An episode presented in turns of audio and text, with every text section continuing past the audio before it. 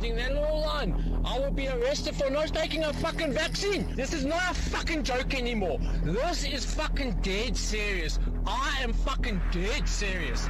These people don't know who the fuck they're actually playing with. Yeah, in a group they might come and fucking intimidate me and whatnot. But fuck, they do not understand what the fuck just one person like myself is capable of. They do not fucking understand.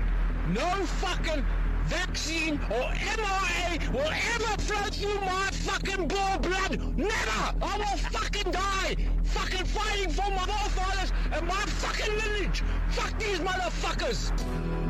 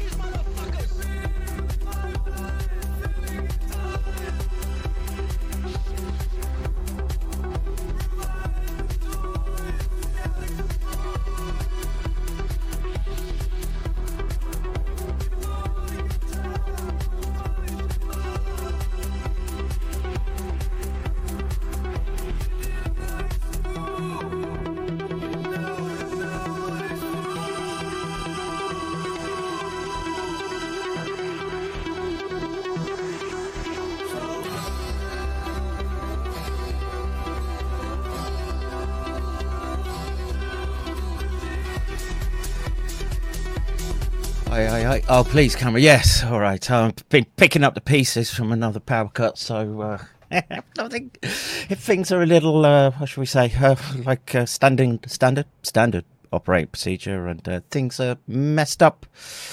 Uh, I apologise sincerely. Uh, thank you, thank you to Orlando as well. Getting the day off to a good start, um, much, much appreciated. And uh, I've got a new, new stinger. I haven't cut it up yet, but um, Oh, who, oh, I've got to find it again now. Where did I put it? Oh, never mind. Never mind. Never mind. All right, what are we going to be doing today? Well, you know, war, more war, and um, of course, as we take an interest in the biowarfare, um, there's all manner of biowarfare. There's the itty bitty tiny kind like prions and viral particles to walking, talking, toxic heaps of humanity that we should uh, keep an eye on, but uh, laugh at uh, extensively as they're. Um, just I don't know, man. We've we've reached we've reached peak uh, peak Zog Circus. I can't. I, I don't know where else it can go. What the reality engine can spit out, but this this is well, you know. I'm just I'm trying to concentrate whilst looking at this meme that you've been nudged has made, and uh, it's incredibly distracting. But what was the other thing we wanted to do? Oh yeah, so we wanted to do, uh, or I wanted to do, endogenous retroviruses, prions. It's a paper that's been sitting on my desk now for a long, long time. I'm determined to get through it, so we will do minimal coverage of the uh, latest with with Zog Wars, the the NAFO NAFO Spurgs, and we should I should just get on because I got I got to change the the image in front of me. It's too much. I can't I can't handle it. Right. Um please be clean. Yes, clean transition. So, yes. so this apparently is a real NAFO fella and I think fella needs to be used in the loosest sense possible. Um, that that I don't know what that is. That's some amalgamation of soy and uh, Marxist deconstructionism with a impotent rage, uh, as evidenced by the uh, the werewolf-like teeth under the homo colours on its. Well, I don't know whether it's got. I can't tell from the the lard whether whether they're actual titties or moobs. It's difficult for me to tell, but uh, yeah, this um, this is a real a real NAFO um, I don't know, peak node, a Ukrainian butt plug. Yes, uh, a Ukrainian butt plug there. And, um, you know, being in the land of uh, Shiba Inu dogs, um, I take offense to NAFO uh, purloining such a sacred symbol. And I take even more offense that this one has uh, a squirrel or a raccoon. I, I can't tell, but uh, we shall not, we shall not let the trannies, we shall not let the trannies uh, soil raccoons in any way whatsoever. And let's uh, let's get in and see see how nasty, see how nasty these uh, complex biowarfare vectors can be. Um, if you wandered in here, wondered who I am, that's me, Dr. Kevin McCairn, systems neuroscientist and now renegade scientist, uh, trying to warn you, good, wholesome folks out there, that uh, cross dressing and sticking things in your dirt box is uh, an unhealthy lifestyle choice. Far be it from me to tell you what to do in your downtime. Um, I will be here trying to talk some biological sense to you. And um, that was E. Michael Jones, in the words of E. Michael Jones. Uh, especially the US uh, K disco the anus is not a sex organ. Um, leave it alone, and uh, or at least make sure it's you know the provenance of it. And uh, oh, Chris with uh, monthly supporter there. Thank you, thank you, uh, much much appreciated. Um, right, so a skunk maybe. Yeah, maybe a skunk. Maybe a skunk. Are we getting um, Twitch come through. Yes, we are. Just just checking. Just checking.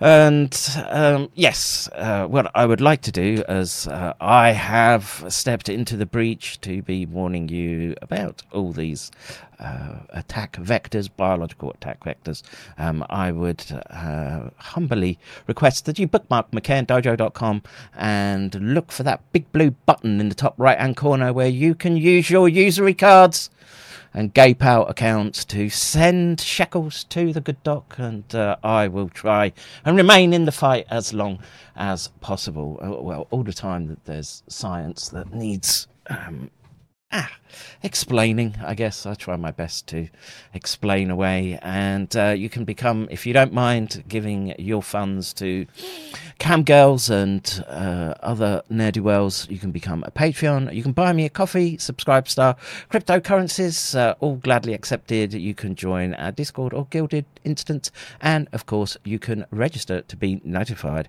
And uh, why hasn't that updated? Mm, we, is it? Yes, yes. You should be able to watch the stream via that site as well. It's a um, don't give don't give your data to Globo Homo uh, Zog corporations, folks. It will be bad for you in the long run. You may think it's just a a username and uh, a password, but it will all be aggregated and it will all be tracked. And um, if uh, the weaponized trannies are anything to go by. Uh, you want to be uh, more than careful with where you do put your data. And of course, I don't sit on uh, the uh, riches that are sent to me. It gets plowed, plowed back in. Uh, discover trending. No, why aren't I live? Why aren't I live? What's going on there? Recently added. Ah. Yeah, there it is. Look, live. Uh, there's me. Um, streaming there. You can go there and uh, you can upload stuff to that uh, server, and uh, you can use it for streaming, etc., etc. Uh, it is a beefy one, as my kids want to say for their Roblox, and of course, remind everyone that uh, you can spare your Discord accounts right now with our revolt instance that is held on our servers. I believe it is free from the prying eyes of well, I don't know what fucking backdoors, etc., um, are in it and what goes back to uh, HQ. But um, yes, uh, in this instance, it will just be your bot that gets annihilated, and your Discord account can remain uh, as free as a bird, as free as a bird can be. Right, uh, let's get into this because I've got to work up towards the science. And uh, again, I'm playing catch up this week, folks. Uh, it was uh, hospitals and sheet for me, and uh, I missed this. I missed this story, but now, now we get to have a listen to the face the face of Globo Homo Zog Wars, uh, the, the I want to say poster child, poster, poster specimen, the poster specimen of the, the Zog, Zog corporate tyranny that's about to come down on you. And what the fuck is it with that gross pout look? Oh my god. Oh my god. Ah, this is a $5 challenge. Drink one less Starbucks this week and support the doc. Five bucks. Thank you. Yes, support the doc. One less Starbucks, please. Right. Um.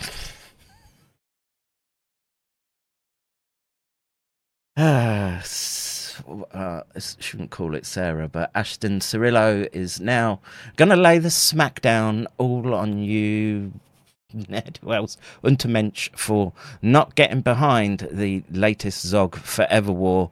Um, take it away, Tranny Cirillo. Russia hates the truth that their obsessive focus on a Ukrainian volunteer is simply allowing the light of the Ukrainian nation's honesty to shine brightly. Uh, which volunteer would this be? Um, this is this is a week old. Who, who which volunteer are they talking about? Um, Bonehead. Bonehead, the uh, the the glow. Uh, that uh, that volunteer. wait, wait, I've got a. Uh... Week. Wait, wait, wait, wait, wait.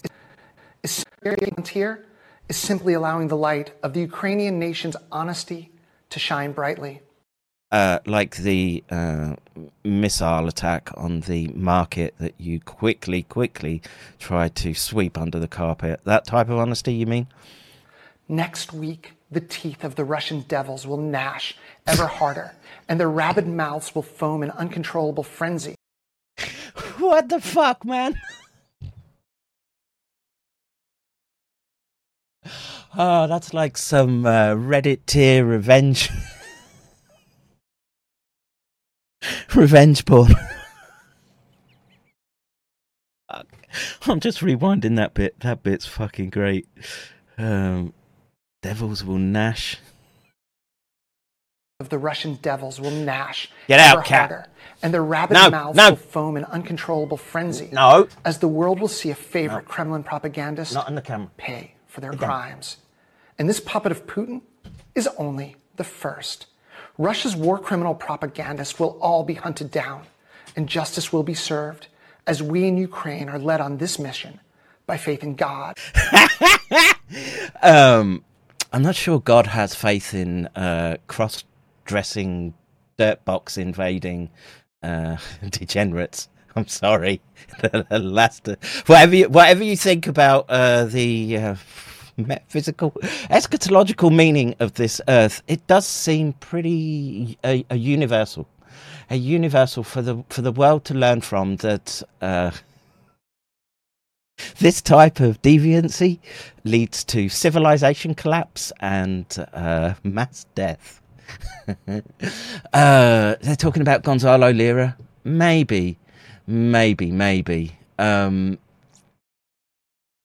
I don't know it's either it's either Gonzalo or bonehead.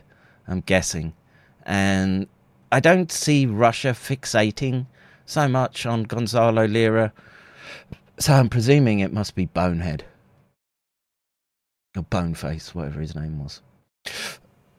Could the Russians please capture this guy already? Oh my god, that would be such a sweet day. please, one of those FPV drones, just catch it.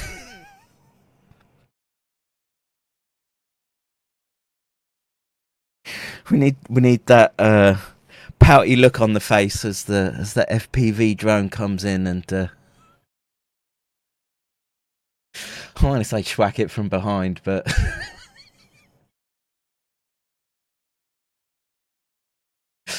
Uh, Grant Mitchell says God would have issues with you saying you're in the wrong body. Yes, yes, I'm, uh, I'm inclined to believe so, Grant. I am inclined to believe so. Um, but anyway, uh, whatever God they're worshipping, uh, I think it's uh, it's the one you're supposed to run away from. Liberty and complete liberation. Russia hates the truth. Oh man, look, you'd think if you could choose your titties, right, that you would go for a less uh, saggy, saggy look, but no. I suppose she's trying to make the broad shoulders and Adam's apple look less prominent, I guess. But uh, I'm gonna have to clip that bit up for uh, the gnash, gnash their teeth.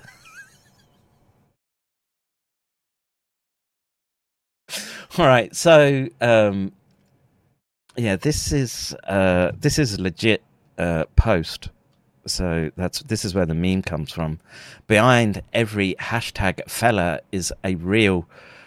I'm not sure. Can we can we ascribe uh, the pronoun? Is it is it person persons who believes in Ukraine's victory? Yes, yes, yes. Um, at Kaja Kallas is that how you would say that? Let me uh, let me bring that up on uh, the tweet machine.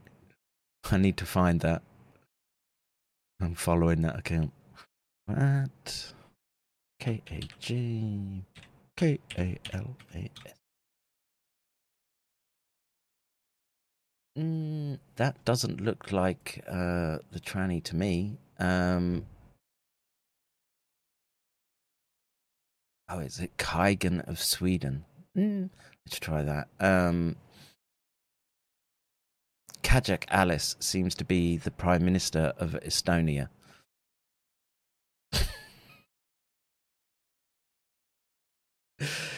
yep. Ah, shit, you know. Alright, uh, let's try. What is it? Uh,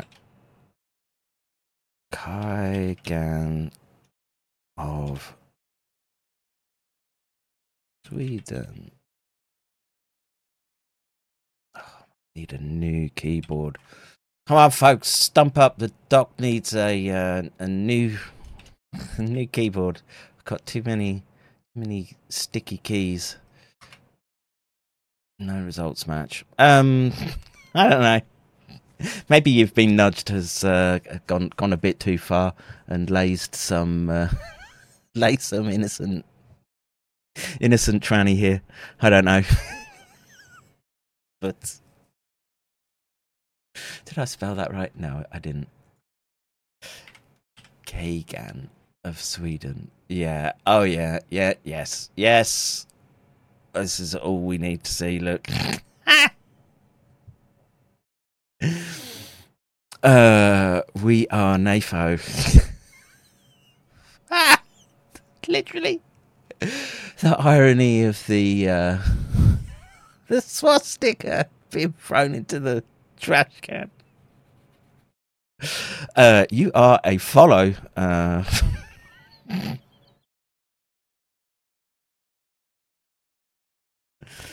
uh, regarding money laundering. Um, yeah, all that money laundering, uh, folks, that you saw with what was it? Sam Bankman Fried. The Jew. Um, and what was their exchange called? F FX FX exchange, something like that. FTX. Um, yeah, none of that was real. All that uh, f- distribution of funds to democratic, uh, the democratic war machine. That was that was all fake and gay. Um,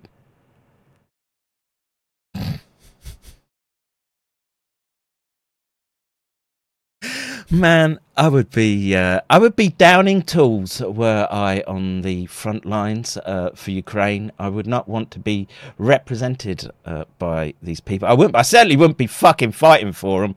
That much is uh, sure, and that just uh, allows me. Uh, we can public service announcement for all those. Again, I'm just I've been pissing myself laughing at this all week. Uh, just to remind everyone on the uh, front lines, as it were.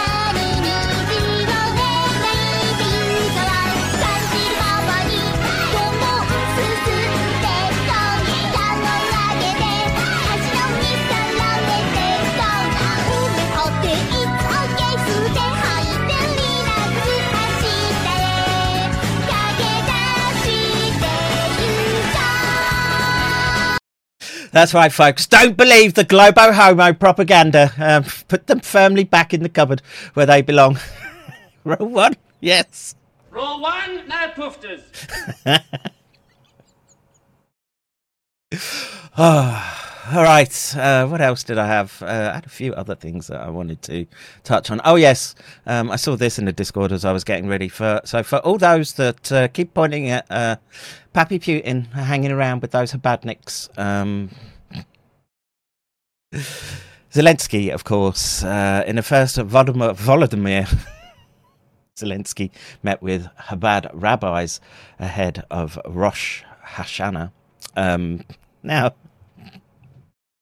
we know that uh, Zelensky is a piccolino of a man uh, in uh, Cottrell-like dimensions, and uh, these Chabadniks, uh, how should we say, they're they're fitting close to the uh, the happy merchant, happy merchant trope. What can I say? So I don't want to hear any more of it about Pappy Putin and the Badniks now. There, look, it's both sides. Now, of course, are they uh, going guns out for their Nukas area too? Maybe, maybe. Um, but uh, just be um, cognizant, I would say, of the parties that are involved. All right, all right. So um, I had a few other um, news stories. Yeah, of course, uh, this again, it's a little uh, late, three days late because of my hospital visit, but um, oh, it's in Russian, so it doesn't matter.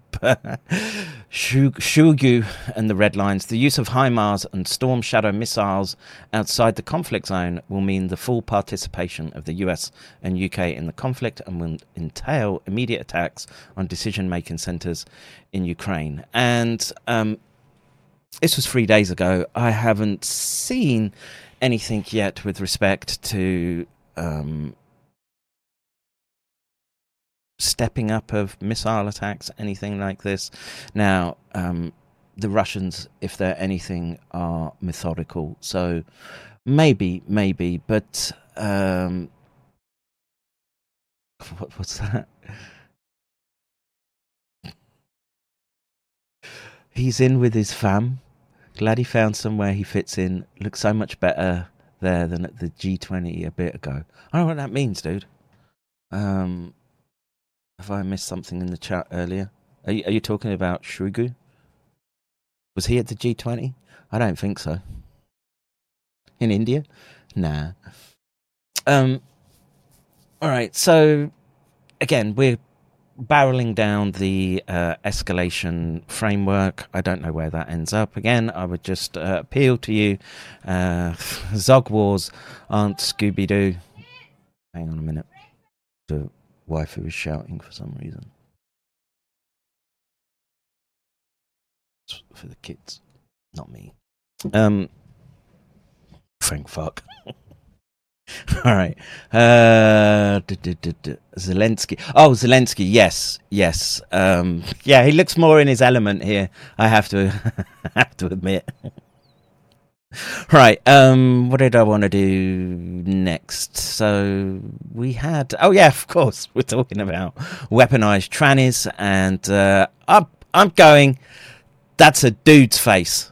That is a dude. I shit you not. And uh, listen to what the trannies have in store for you. Um, and of course, firings at Twitter have left us with no one to call to flag content that is abusive. That's a fucking dude. Look, you can see the surgical scars where they've gone in and shaved off the Adam's apple look. and uh, by the looks of that schnoz, I will say uh, K26R. I will take even odds, please. Um, or even incitement to, vo- to violence. We're now seeing that almost anyone can promote disinformation for the price of a blue tick. I pay for a blue tick just because I, I want Elon to succeed at the moment, even though they say uh, I am a completely shadow banned account and uh, I've got a sensitive content warning on my on my account. Um, the I want we just got to have different different corporate uh, avenues available to us. Um, So we've still, it's not all bad, we have teamed up with the platforms uh, to elevate reliable information around COVID and climate, to amplify climate, you say? No shit. trusted messengers, and we have quite an army of them out there who want to take UN content and promote it within their followings. Wow. Look, man, if you're um, if you're carrying coal for the UN, NATO, etc., you're literally on the vanguard of uh, the the Zog legions. what? there, there, usually is. Uh, there'll be some karmic price to pay. I'm sure. That bit ugly. Yeah, man, that's ugly as fuck. Um, that's a fucking dude in with a f- woman's perm, whatever, whatever they do to their fucking hair, and uh, those are those are real, real shoulder blades. And also educating users um, on how to slow the spread of disinformation. Our new slogan that we want to have every, everybody have in their ear when they're online is dude, that's a fucking dude. Pause, take care before you share. Um, what? Pause, take care before you share. Um, isn't that something that we should be uh, aiming at? Uh, the Globo homos and their uh, their weaponized STDs. Hmm? Um, but yet, we do feel like we are in an information war, and that we need we are very much so need to massively ramp up our response. So we're creating at the UN a central capacity to monitor, monitor, and also have the ability to rapidly. I think the uh, the K26R nearly had a Freudian slip and said, "Ah, we're going to money um, monitor." react when mis and disinformation and hate speech is threatening not just our people, our operations, but also the issues and What's what's that? Our people? Hmm. Hmm. the causes that we're working on. But also, we're going to be gearing up our verified initiative around climate change and developing this UN code of conduct on information integrity and di- digital. Fuck these gaffers! set global standards that we can all advocate around. Um, Please keep your head right super eights to yourself, please. Uh, how dare you, sir? How dare you and uh, imply that uh, the the UN the the bioweaponeers the bioweaponeers are responsible and uh, well I don't want to say too much. What's this person called? Uh, let's see. UN's Undersecretary General for Global Communications, Melissa Flemings. Hmm.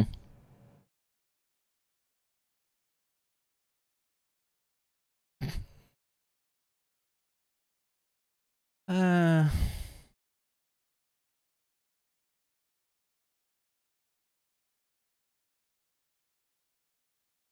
I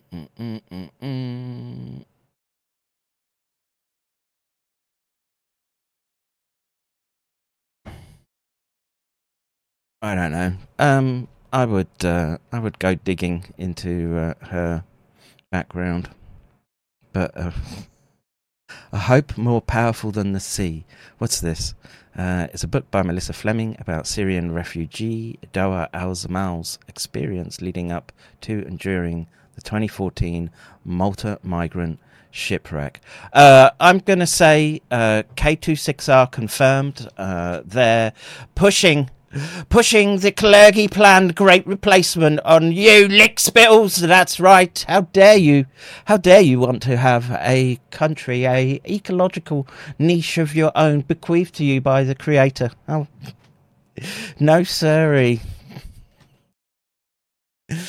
uh what oh yeah she's a crisp crypto wasp with a withered sleeve of rjj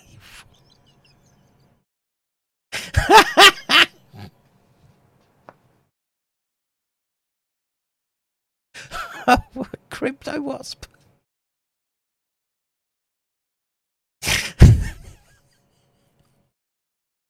Wizard sleeve, man.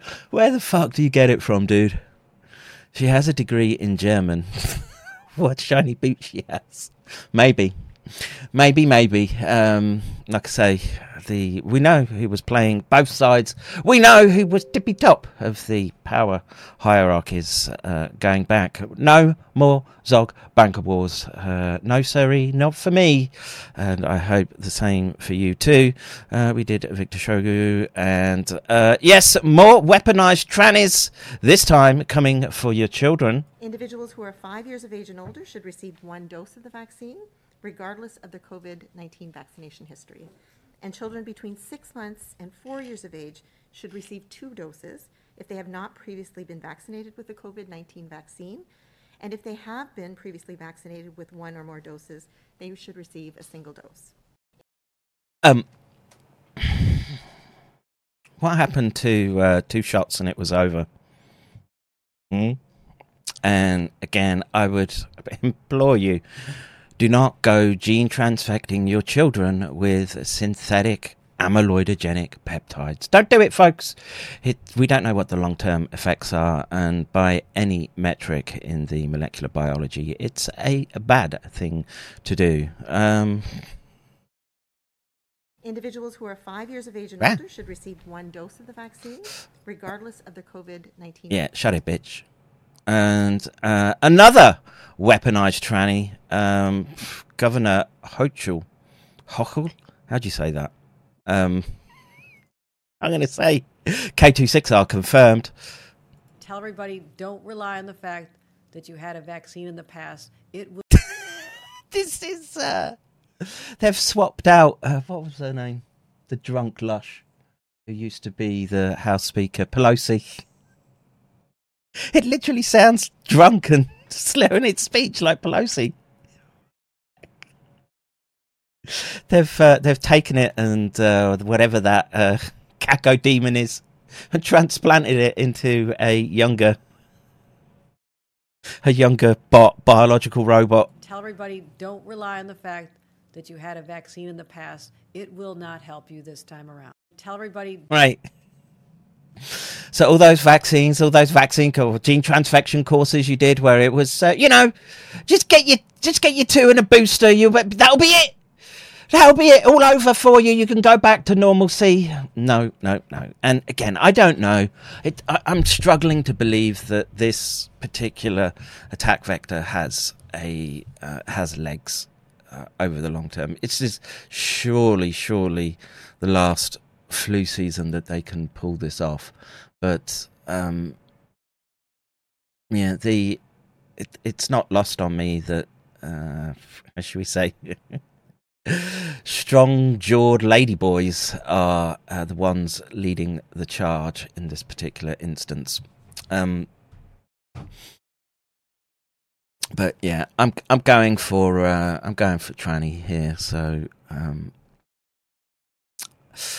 it is what it is, folks. It is what it is. Okay, I think I can um, dispense with news items right now. And yes, I'm going to go back to this. So I played this uh, at the beginning of the week, but I wanted to use this again to frame why we would be looking at the molecular biology of SARS, etc., and the uh, chemical warfare that they've unleashed upon you, which is where are all these excess deaths occurring? If they're not appropriated to SARS and pneumonia, influenza like deaths, where is the death occurring? And thankfully, the Australian Parliament um, lets us know where they are, and we would make predictions from what we understand about molecular biology, the amyloidogenic sequences, and the um,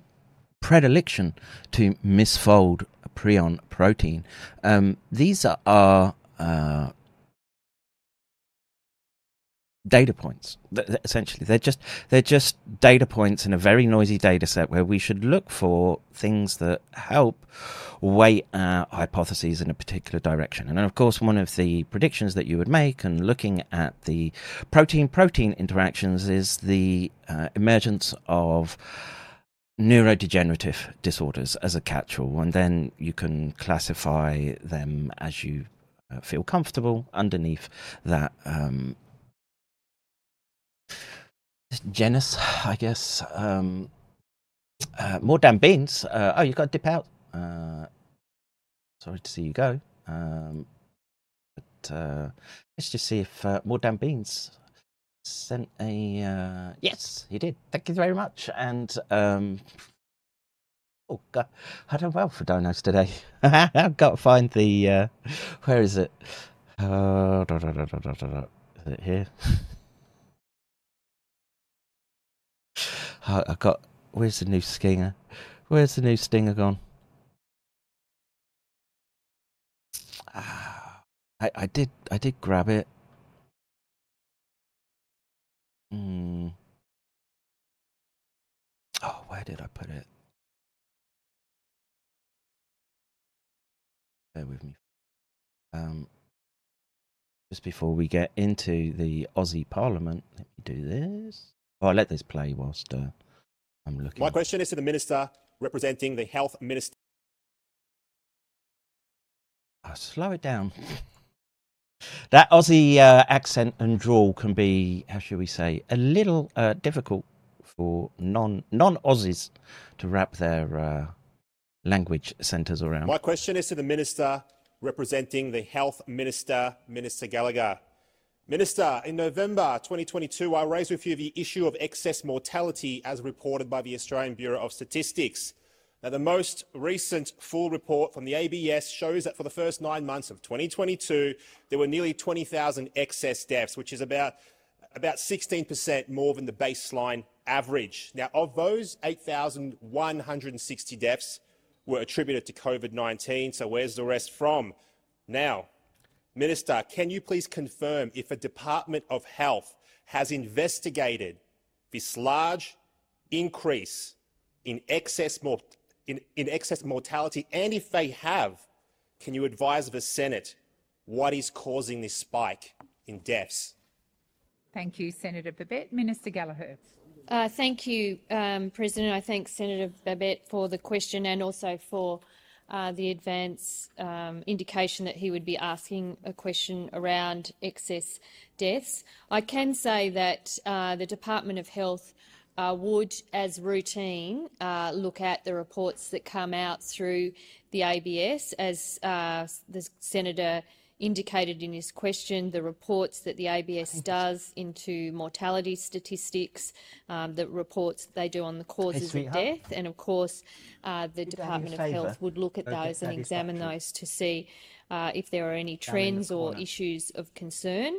Um, I think uh, I'm advised that it's important to note that increases in deaths from a range of uh, other causes not related to COVID 19, because there is an indication of ex- excess deaths related to COVID 19, have also been observed in 2022. And examples include deaths due to dementia, including Alzheimer's disease, which were 25.6% above the baseline average in June, and 21.8% above the baseline average for the year uh, to June. that's just up to June. Um, again, that's a dead on indicator that uh, what we're talking about. Thank you. Thank you, sweetheart. Much appreciated. I think the blue phone must be downstairs. Pickle.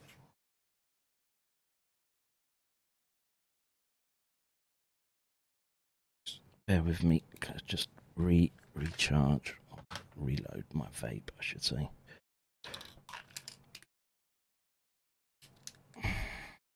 Right.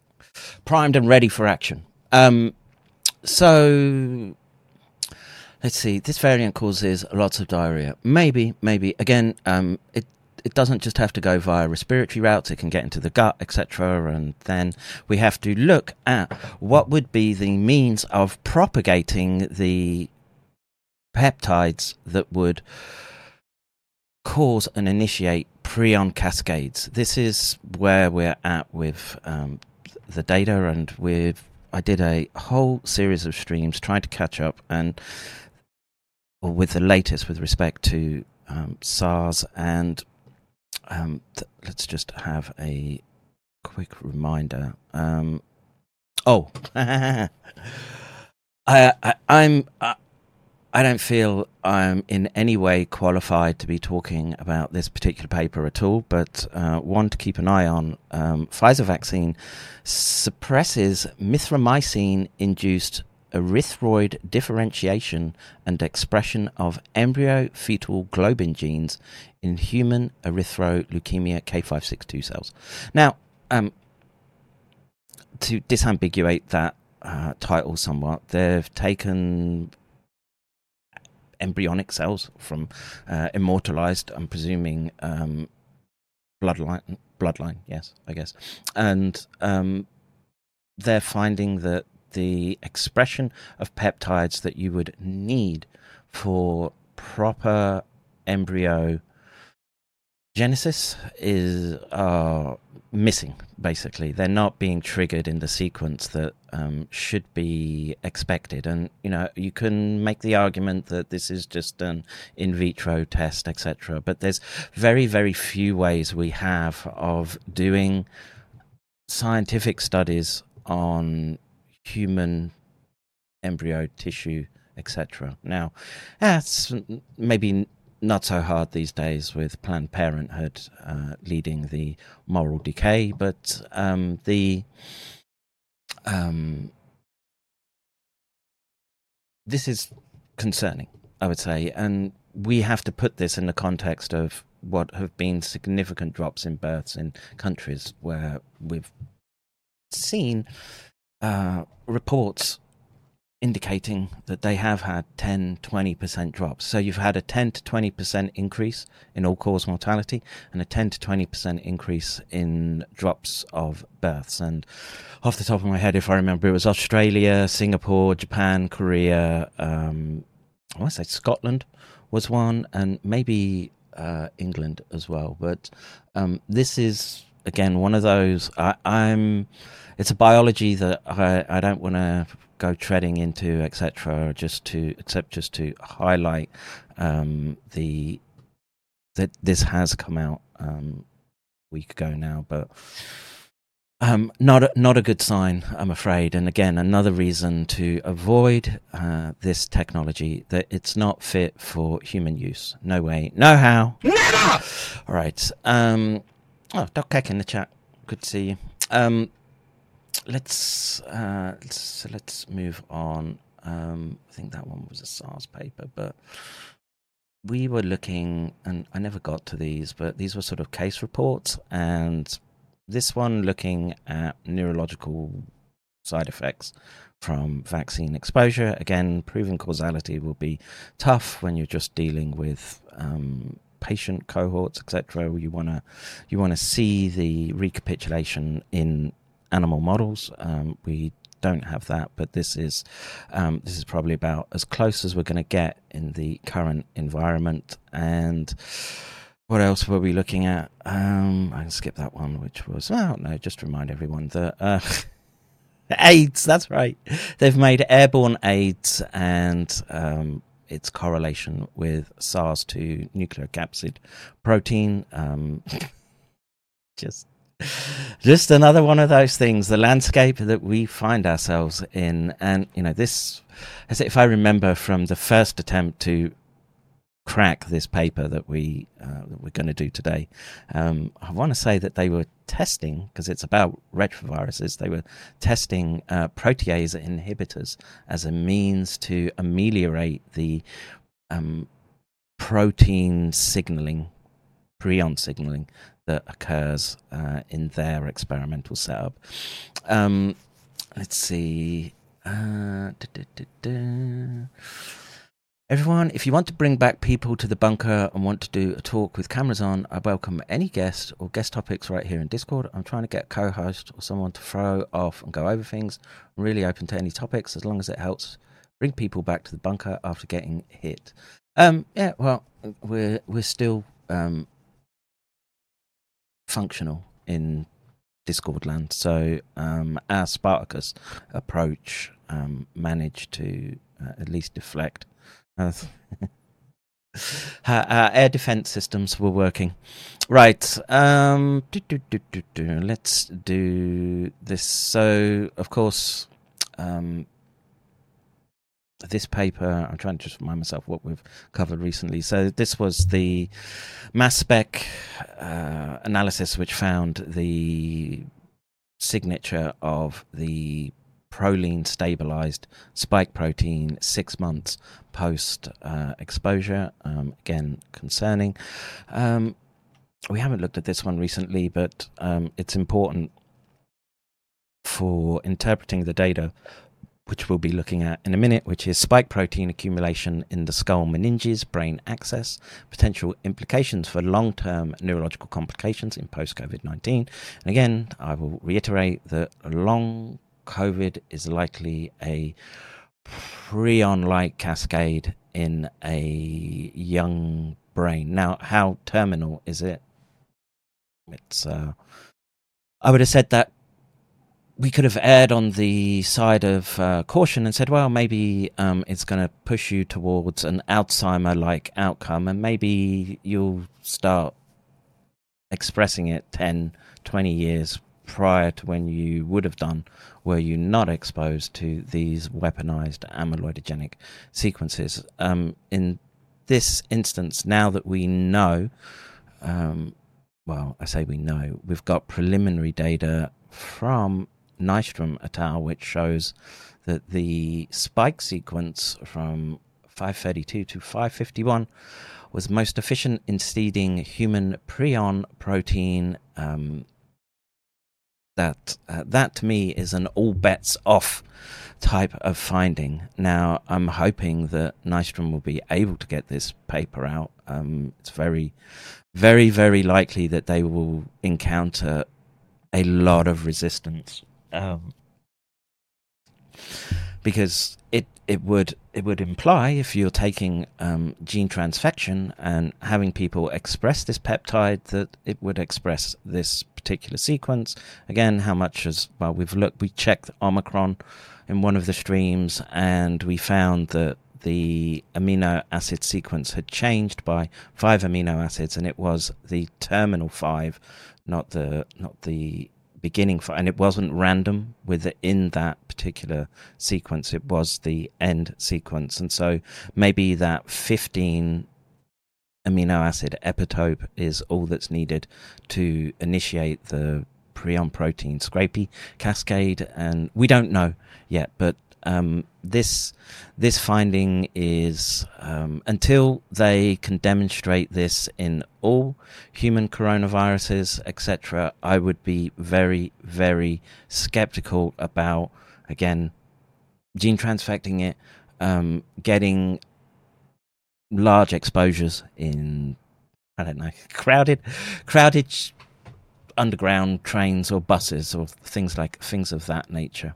um, this is uh, we have to we must find out uh, how how much of an impact this has on uh, respective biology, and you know it doesn't mean it's a full on um, kill shot. Again, it would be dependent, I think, on um, the complexity of biology. Were were we so fragile, um, I think we would have been we wouldn't be here now, as it were. So, so, but this might be a new, um, new. Well, it, we know it's new. We know it's novel. We checked the yes, big boy. Hmm. Uh, yes.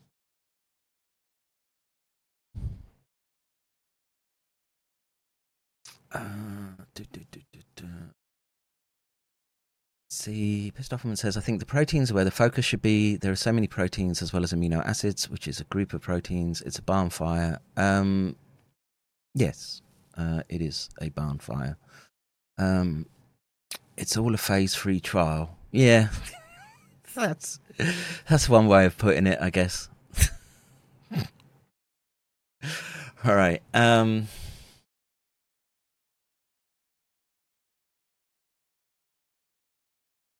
Uh, Hibernian Blanco Wog says coincidence theory hasn't fared well thus far.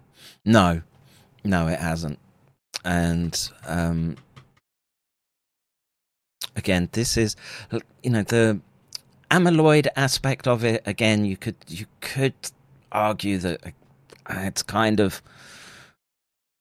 it's implicit in the in the nature of biology, right? You have amyloidogenic sequences, even in your own biology. It's, again, it's just about how easily they're displayed or, or um, come into contact with other other proteins, etc. And in this instance, um, if we see a prion protein, specific prion protein targeting sequence, again, um, you know, you don't uh, if you if you're a Ukrainian or Ruski right now, you don't just blithely walk uh, through the fields, right? You take care where you place your feet, lest you uh, blow off your toes and have to have a glamour pic taken with uh, Ashton Cirillo. Does anyone have that picture, that poor dude with the foot blown off that's having it put in the the lap of the tranny? Uh, let's see. Doc Keck says criminal notice of liability going out next week against local health department and county commissioners. That's right, sir. Take uh, take the lawfare to them. I don't know what good it will do us. Um, I think the law systems have been they got subverted long ago, long before we had uh, scientific institutes, etc. Um, so, what was the paper that we need to do? It was. Um, was it this one? Uh, no, this is the viral ligand receptor interactions. So this is from the same group. And this is this is one where they show that SARS-CoV-2 spike protein fragment or spike protein peptide facilitates um, the prion cascade in this instance. And um, just to refresh our memories. So, using different cellular models propagating prions or pathogenic tau aggregates, we demonstrate that vesicular stomitis virus glycoprotein in and SARS-CoV-2 spike protein increase aggregate induction by cell contact, or ligand decorated extracellular vesicles. That would be exosomes uh, to you. You untermensch out there that don't understand the scientific vernacular. Um, our data raise the possibility that viral infections contribute to proteopathic seed spreading by facilitating intercellular cargo transfer. Yes, that's right. And let's do this one. This is our paper that we want to get to, which is reactivated endogenous retroviruses promote protein aggregate spreading. Now, this came after the last one that we looked at. So, um, the I'm I'm inclined towards they've done their due diligence, and the again I've haven't worked with this expression system. I was a monkey man myself, and um, would tend to uh, veer towards uh, you, you know functional models, trying to recapitulate the neuronal activity that would classify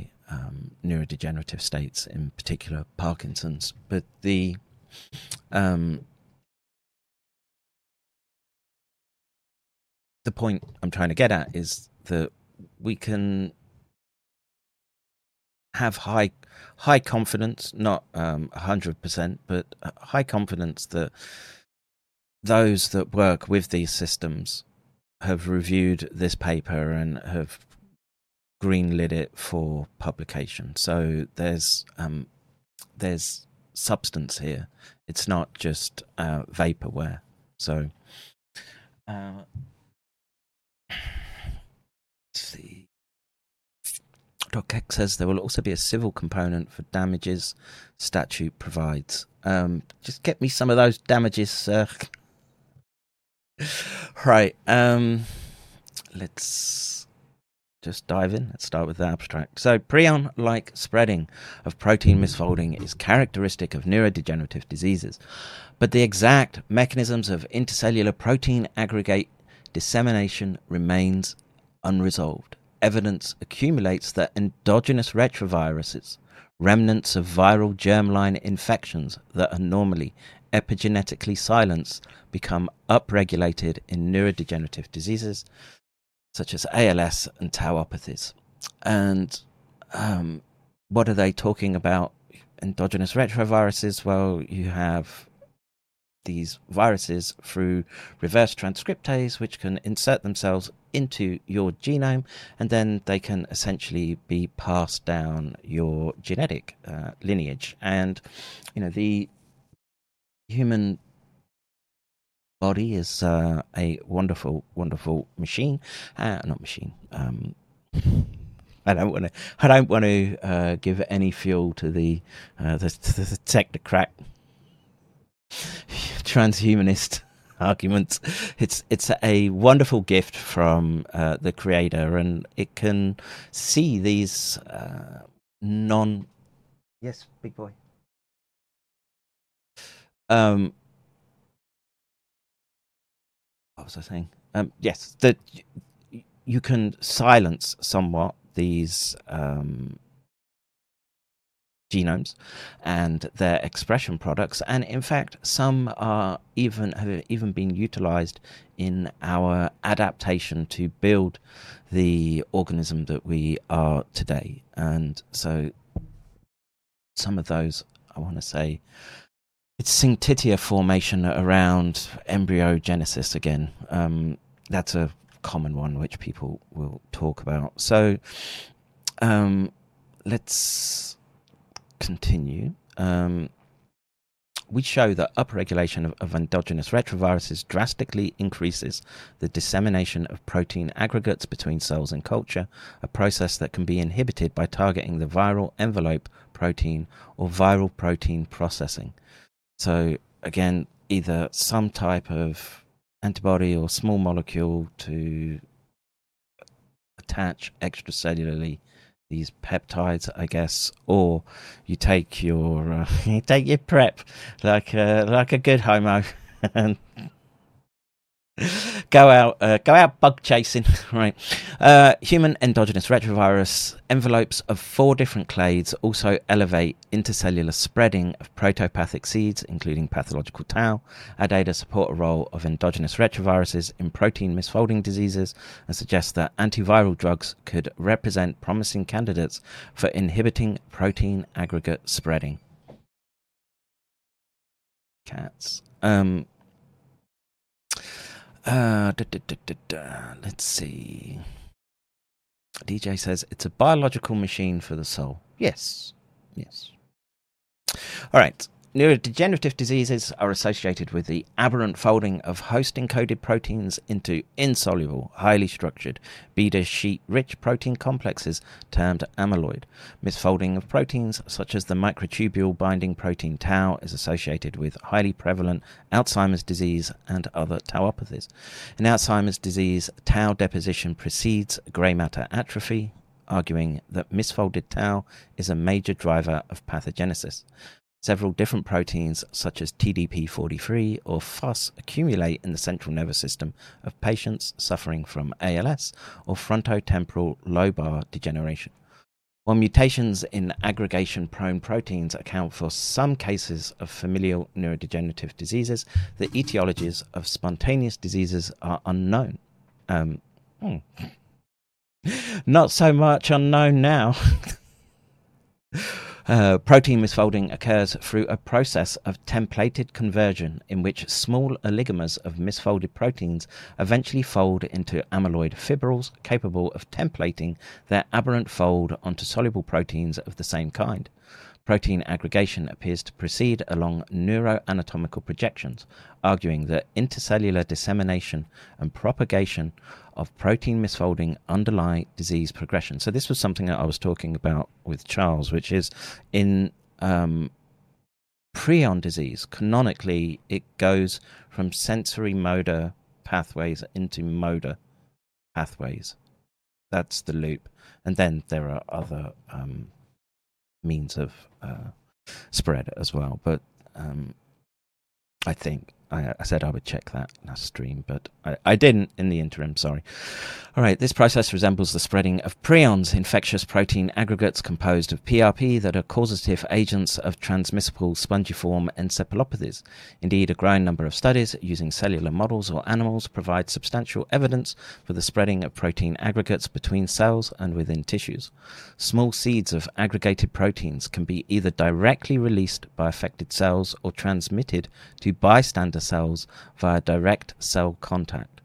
Protopathic seeds capable of inducing protein aggregation in recipient cells can also be packaged into extracellular vesicles, which are normally secreted by cells for intercellular communication. And this is where we get down into the rub with respect to um, viral pathogenesis and the um, what are the products that it's secreting into the host organism. Now, you could have, again, you're going to be dealing with this spectrum of amyloidogenic type peptides, but uh, have we been dealing all along with prion protein targeting peptides? This is this is the question. We don't know right now. There is there is a few decades. Well, I don't know. The, science operates on different time scales than when I I were a lad, and the but there's many years studies ahead with respect to trying to tease apart this mechanism. But you know the we are making progress, and work like this is of critical importance. So you know I, I'd be careful before um, dismissing it. All right. We have recently shown that viral glycoproteins, such as the vesicular stomitis virus protein G or SARS CoV 2 spike S, expressed by protein aggregate bearing cells, can mediate efficient intercellular contact with bystander cells, resulting in protein aggregate induction. Moreover, viral glycoprotein decoration of extracellular vessels from donor cells harboring proteopathic seeds composed of tau the yeast SUP35 prion domain NM or prion protein PRP strongly increased the EV's aggregate inducing capacity in recipient cells. Thus, viral glycoproteins expressed during infection could act as address codes that enable delivery, receptor binding, efficient uptake, and cytosolic release of proteopathic cargo into recipient cells. So, again, the um, because of the receptor binding properties of viral peptides, it allows, so think of your ACE2 receptor, it allows these um, extracellular vesicles, the secreted um, exosomes, to go and bind to other cells. And you have to think about um, the. So for for but not bodies, um, vesicles, cells, molecules, etc., to come into close enough contact to interact. There's a whole bunch of electrostatic forces that are at play, and this comes from the phospholipids, the peptides, all, all, all the uh, molecules that stud and decorate a um, cell membrane, or in this case, extracellular vesicle. And it's a. If they've done this, if they've tuned this into a weapon, it's a vicious, evil um, swipe at mankind. And we should we should go to fucking extraordinary lengths to make sure that those who are responsible, because I have no doubt that it is of synthetic origin, pay a fucking heavy, heavy price. Okay, so viral genes are not only encoded by exogenous viruses invading mammalian cells, but are also remnants of mammalian germline infections that happened millions of years ago. Well, maybe. Um, and I know some. Uh, I know some religious types who would uh, argue vehemently against that uh, millions of years ago figure. Um, but we will we will stick with scientific canon for the moment and make the presumption that excuse me that life, the universe, etc., has been around for an inordinate amount of time, and um, molecular biology um, goes back literally billions of years. Um, let's see, what's this? Uh, woodshed, woodshed wench. Um,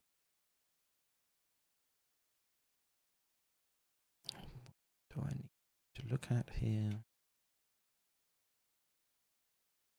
Viral and prion infections associated with central nervous system syndromes in Brazil. Hmm, is this neat?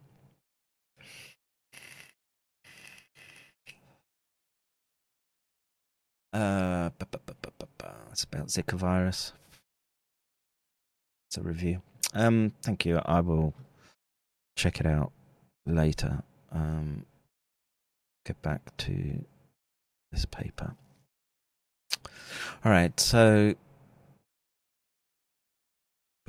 we did the millions ago, million years ago. So, approximately 8 to 10% of human and mouse genomes consist of retroviral elements.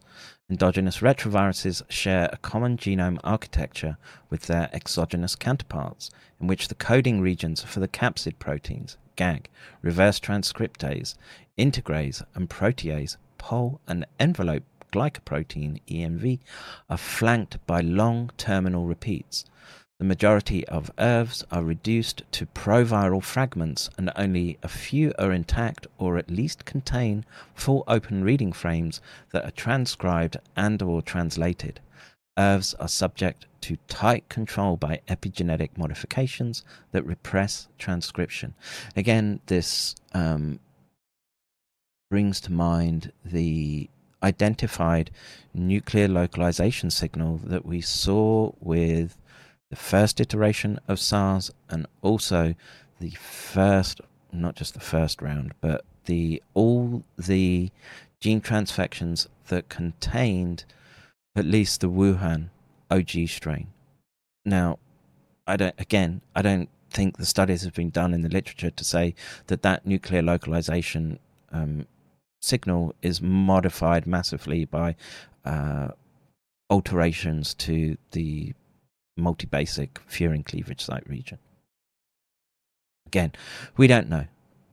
That's it's that simple, and it's okay sometimes to say you don't know. Okay, it means you're just going to be uh, more receptive to more data coming down the line. Now, you don't want your brain to fall out your ears like uh, Scooby Spurg, but the um, it's important that we wrap our heads around this biology, and I think what I will do because from my experience, the trajectory of neurodegeneration is intimately involved with iron dysregulation in the brain.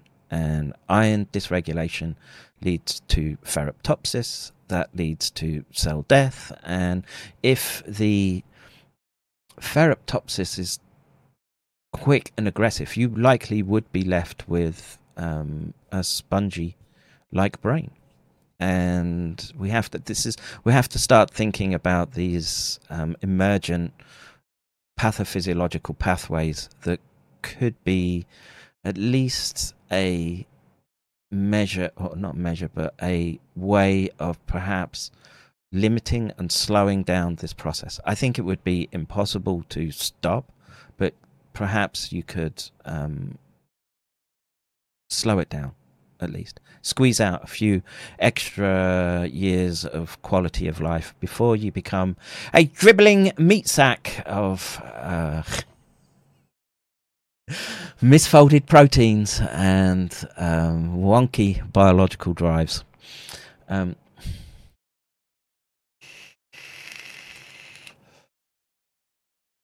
Did Luc Montagnier predict prion disease as a side effect from the COVID 19 vaccines? Um, I don't know, to tell the truth. I mean, he spoke about prion risk with respect to the viruses. Uh, it, it's definitely something. Yes, he did. He published the paper with the Creutzfeldt-Jakob disease um, cohort, right, where France would typically record one case per year of early onset Creutzfeldt-Jakob disease, and they got a 260% increase. so, you know, make of that what you will. Now I'm just going to close the door. It's heating up and I want the AC to be more efficient. Just bear with me.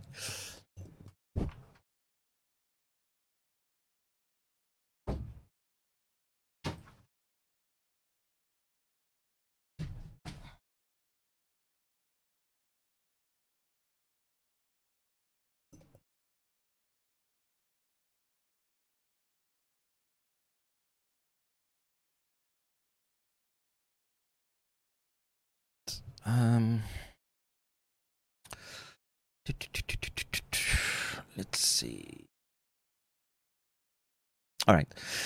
Um, the majority of ERVs, uh, yeah, we did that to proviral fragments, open reading planes, a subject to tight control, yeah, we did that. Uh, failure to silence ERVs is associated with cancer as well as autoimmune, inflammatory, and neurodegenerative disorders. Importantly, Several human ERV members are upregulated in the brains of tauopathy and ALS patients. No HERV derived infectious virions have so far been detected, but HERV expressing cell lines can produce viral like particles. Interesting. No HERV derived infectious virions have so far been detected. Yeah, so it's not the. You're not getting viral expression because the elements of the virus with integration into the genome get split up so that it can't make, I guess, the polyprotein for um, virus virus assembly. But but there's enough of the like I say, the open reading frames to make specific peptides, and you know, as evolution is want to do, it'll uh, it's not going to let anything go to waste, and um, there will be some some elements, some molecular biology that may find it of use. All right. Murine ERVs of the Maloney leukemia virus clade have integrated into the germline of ancestors millions of years ago. Some inbred mouse lines constitutively generate infectious MLV particles. In most inbred mouse lines, however, the propensity of individual MLV loci to produce infectious virions is low. Still, restoration of ERVs by recombination events between the dozens of distinct loci of MLV subgroups in immunocompromised mice induces ERV viremia. Here we uncover that activation of endogenous MLVs strongly affects the spreading of proteopathic seeds between cells. By studying the spreading behavior of cytosolic protein aggregates composed of a yeast prion domain in cell culture, we demonstrate that the reactivation of MLVs strongly increases intercellular aggregate transmission. Reconstitution of HEK donor cells propagating cytosolic yeast prions or tau aggregates with MLV ENV was sufficient. Okay, so just the um, did I, am I reading that right? Reconstitution of HEK donor cells reconstitution. I, I, I want to say they're meaning um, not the whole cell. Let me read this again. Here we uncover that activation of endogenous MLVs strongly affects the spreading of proteopathic seeds between cells by studying the spreading behavior of cytosolic protein aggregates. It just means intracellular proteins composed of yeast prion domain in cell culture. We demonstrate the reactivation of MLVs strongly increases intercellular aggregate transmission. Okay, so this exposure to this yeast prion protein triggers the um, the encoding of these endogenous retroviruses. Now, reconstitution of HEK donor cells propagating cytosolic yeast prions or tau aggregates with MLV envelope protein was sufficient to promote protein aggregate transfer between cells, but was increased when additional viral gene products were present. Mm, I'm still, well, maybe it will become clearer as we read on. So, reconstitution of HEK donor cells.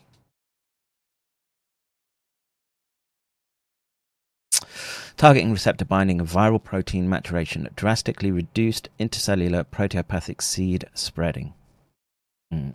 So this is this is this mechanism of you getting the endogenous the extracellular vesicle. It's got the glycoprotein studded in it and on it, and it will bind in a receptor binding like way and be taken into the cell, thus leading to further prion cascades.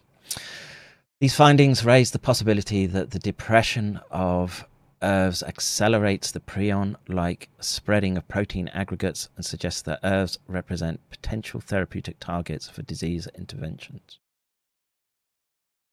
Hmm.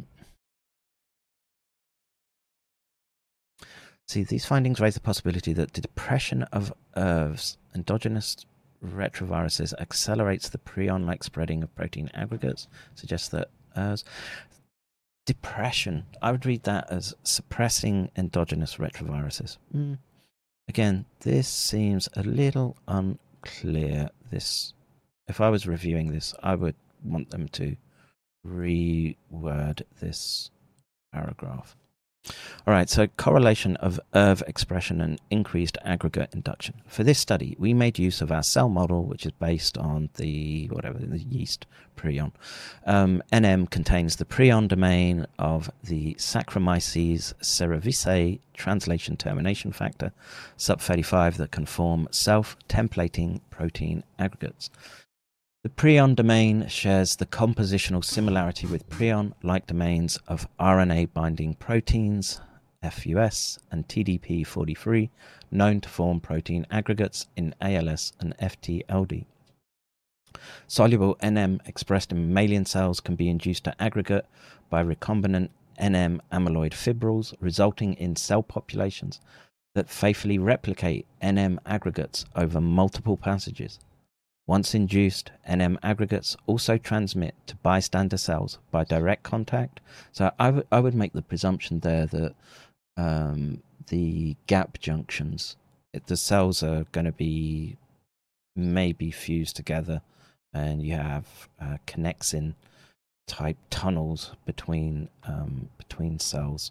So that's one one route, and so that minimizes your ability to mop up. You might be able to mop up what would be in circulation, but it can still propagate via neighbor spread, I guess, if you want a, a layman way of thinking about it. Essentially, knocking or think of like the old tenement houses, right, where they're they're all joined together, and essentially it would all just be like one roof, and you could essentially hop from house to house by just going through uh, the lofts of uh, old houses when I when I were a lad.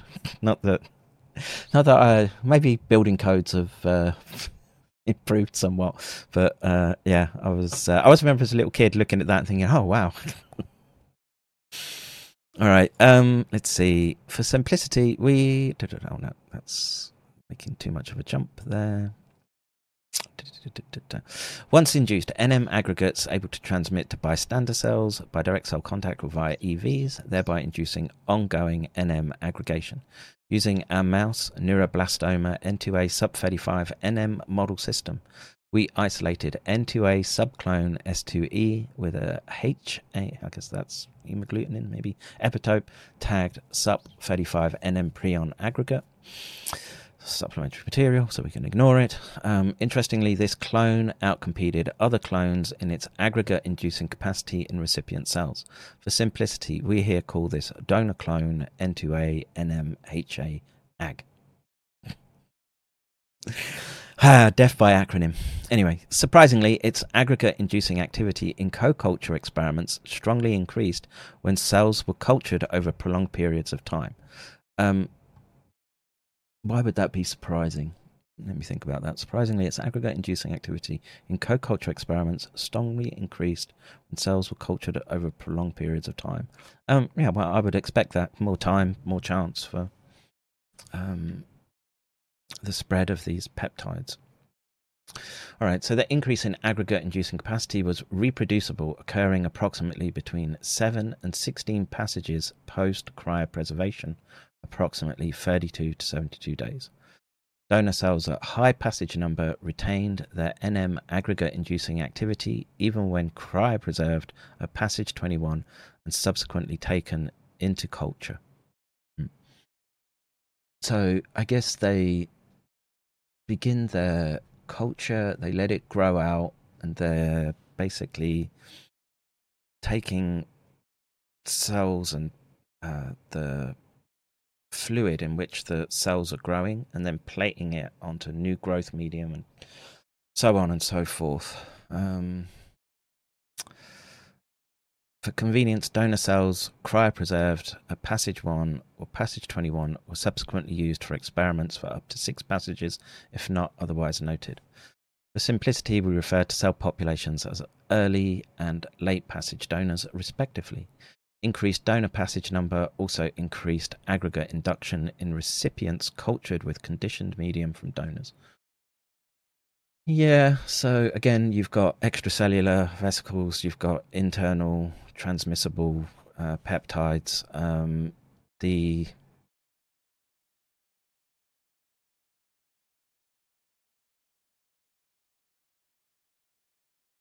yeah, so they go on to say that suggesting that aggregates might have been contained in extracellular vesicles, and they can destroy them by sonication. Um, I remember that bit. Now, um, this begs the question, which is the does sonication preserve peptides, or does it completely break down peptides into constituent amino acids? And so, I, I want, I would like to understand what the output products are after sonication? That's a question to think about as we work our way through this paper. Um, okay, so extracellular vesicles, they see aggregations. Yeah, yeah, yeah. Okay, and uh, proteomics with, and um, I guess this is just their sort of experimental workflow. Yep, yep, yep. Right. Okay. So we previously demonstrated that NM aggregates are transmitted to bystander cells by extracellular vesicles, exosomes. To test if this was also a, the case at the late passage, extracellular vesicles from donors of different passages were purified by differential centrifugation. Um, I presume not all together at the same time. Um, strong aggregate induction was observed with extracellular vessels from late passage donors, demonstrating that EVs were involved in cell free aggregate. Yeah, so this is this issue around.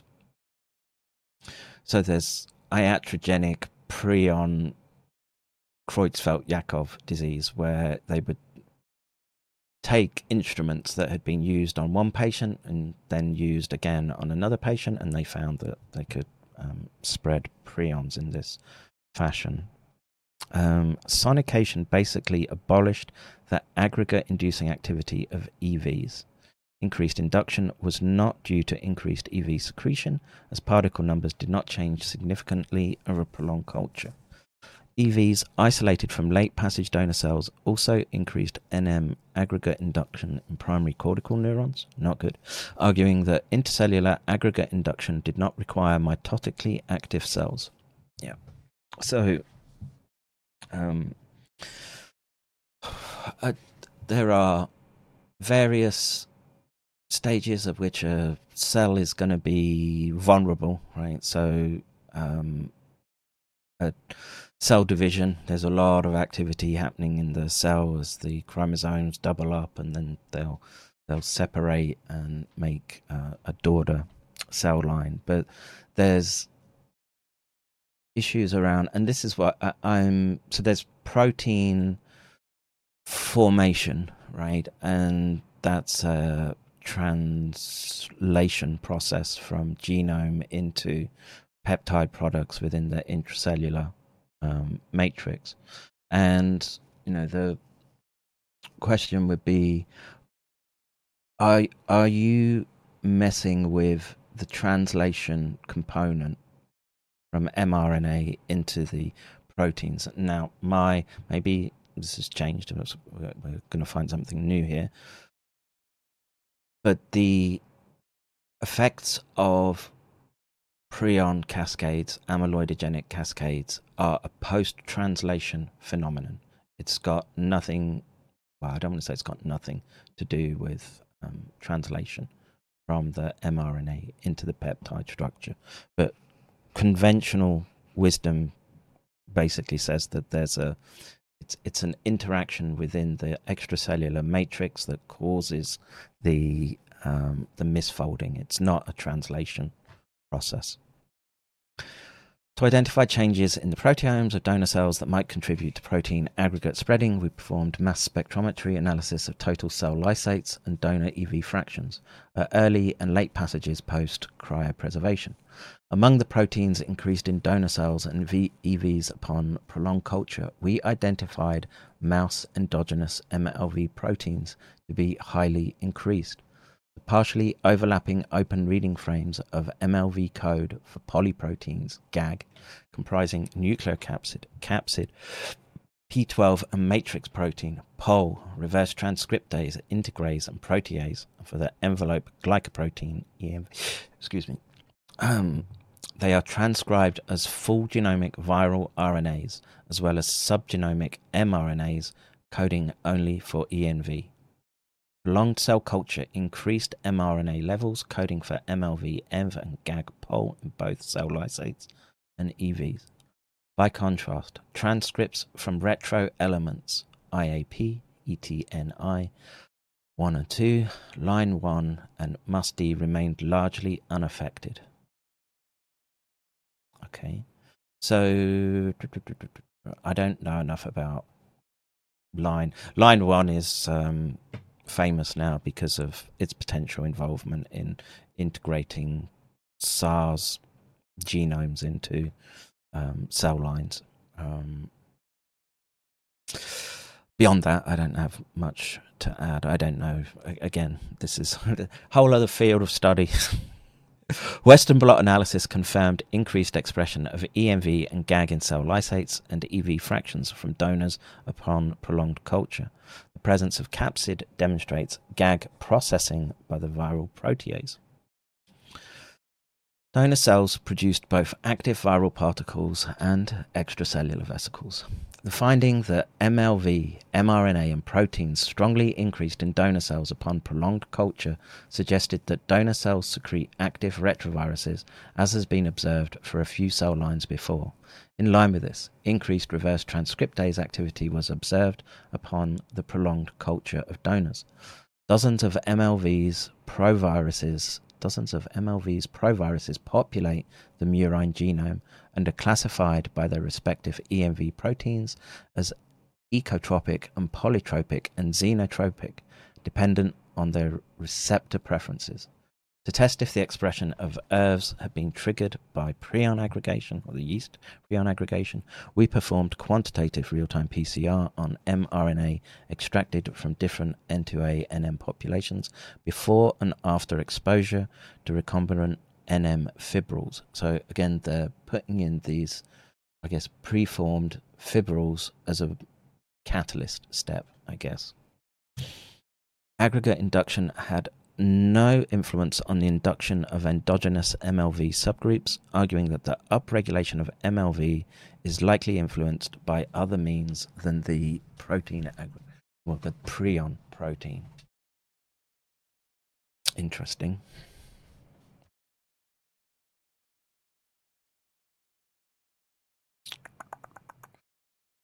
Yeah. Um,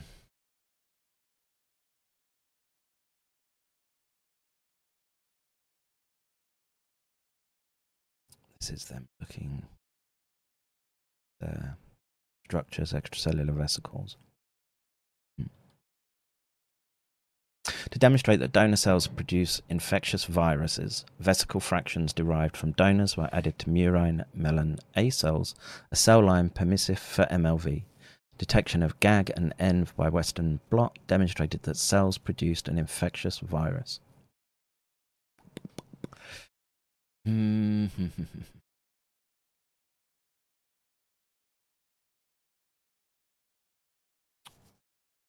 to think what this would mean at a. How much you could translate this from the culture environment to what's happening in the body. I don't think we have a good handle, really. We further tested it by vectorfusin 1, a compound that increases viral interaction with cellular membranes, could enhance aggregate induction. Aggregate induction was also increased when a conditioned medium was added to recipients in the presence of vectorfusin 1. Interestingly, MLV virus like particles can be formed that lack retroviral RNA. Hang on. I gotta try and wrap my head around some of this shit. MLV virus like particles can be formed that lack retroviral RNA. Just meaning the um, the peptides responsible for integration into genome.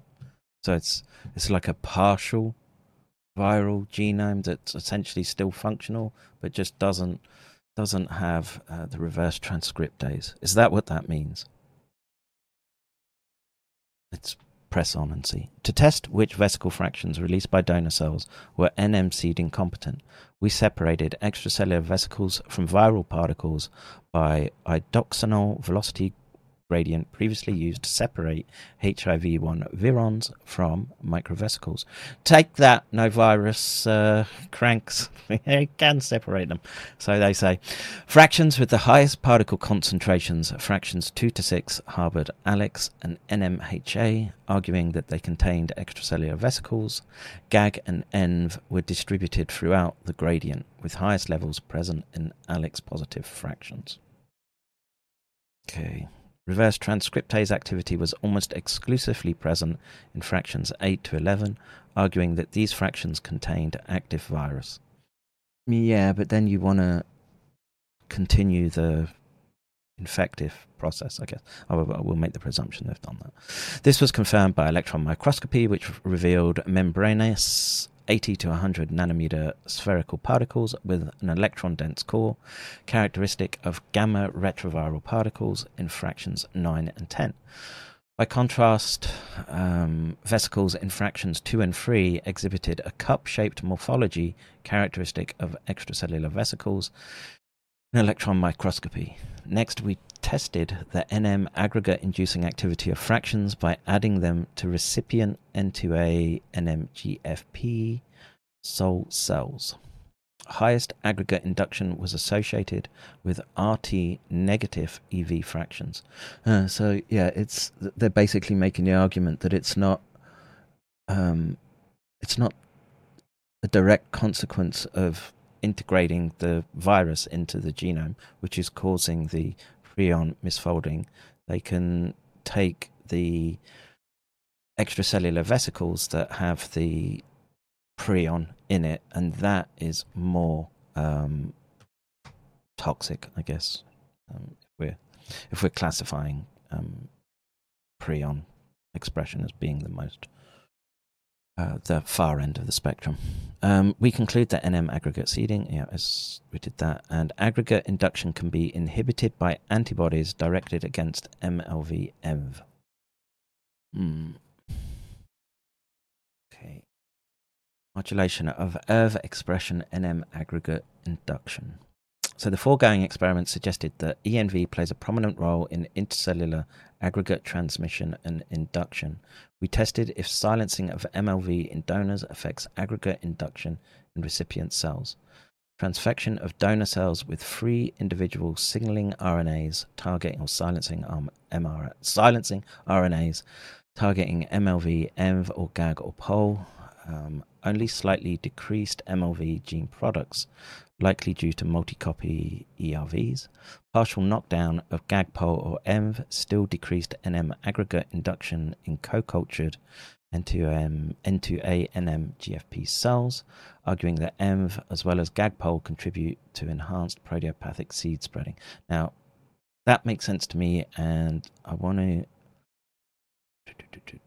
this this bit. We conclude that NM aggregate seeding is mainly associated with reverse transcriptase next yes you don't need reverse transcriptase you just need env and gag and um, that's enough to increase aggregation signals yeah okay that makes sense um quickly mm. all right um I don't know much about epigenetics, so let's see what this says here. you know, methylation and all that. Um, how how the body really does that. Um, again, I think it's one of those. Uh, well, I don't know. Maybe maybe when I were a lad, it was just uh, it just used to be called junk DNA. It didn't do anything. MLV expression underlies epigenetic control through promoter methylation early during development. Yes, okay. As DNA methyl transferase inhibitors can induce expression of ERVs, we tested if erasing this repressive epigenetic mark potentiates aggregate inducing activity of donor cells. Okay. Treatment of donor cells at early passage with DNA methyl transferase inhibitors. uh, 5-azacitidine or decitabine resulted in increased expression of MLV env GAG mRNA and increased env GAG protein. Both drugs also significantly increased NM aggregate induction in recipient cells when these were co-cultured with pre-treated donors.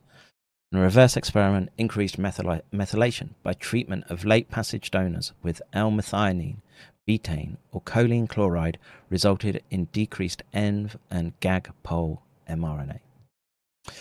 Protein levels and reduced aggregate induction in recipients. Oh, sorry, should have. That was a comma, not full stop. we conclude that modulation of MLV expression affects intercellular aggregate spreading in our N2A cell culture system. This is when the smart Alec postdoc will say, Well, what about in vivo? That's what I'd always say. What about monkeys? Viral protein maturation required for NM aggregate induction. MLV proteins ENV and GAG require the MLV viral protease for processing into mature proteins. Supplementary data, we can ignore it, to investigate if increased NM aggregate induction depends on the proper maturation of viral proteins. We tested anti HIV 1 drugs for their effects on prion aggregate induction in co culture. Among the four tested HIV protease inhibitors, Ampre- Amprenavir and Atazanavir have previously been shown to inhibit MLV protease. Treatment of co-cultures with these compounds had no effect on the percentage of donor cells with pre-existing NMHA aggregates. However, the two MLV protease inhibitors, atazanavir and emprenavir, reduced the percentage of recipient cells with induced NMGFP aggregates other HIV protease inhibitors, reverse transcriptase inhibitors, or hepatitis C protease inhibitors had no effect on donor aggregates or aggregate induction in recipient during co culture. Mm.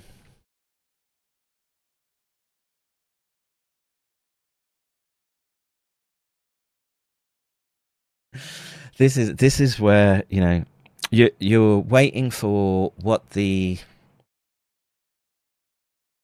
military industrial pharma complex is going to unleash on you. And maybe they're going to go down the thing of well you know lick spittle just to get a handle on your uh, your prion spreading.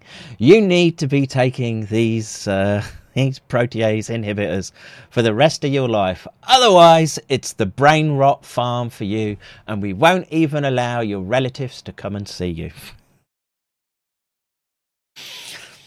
Wow, we're we're stepping into some fucking sketchy territory, man.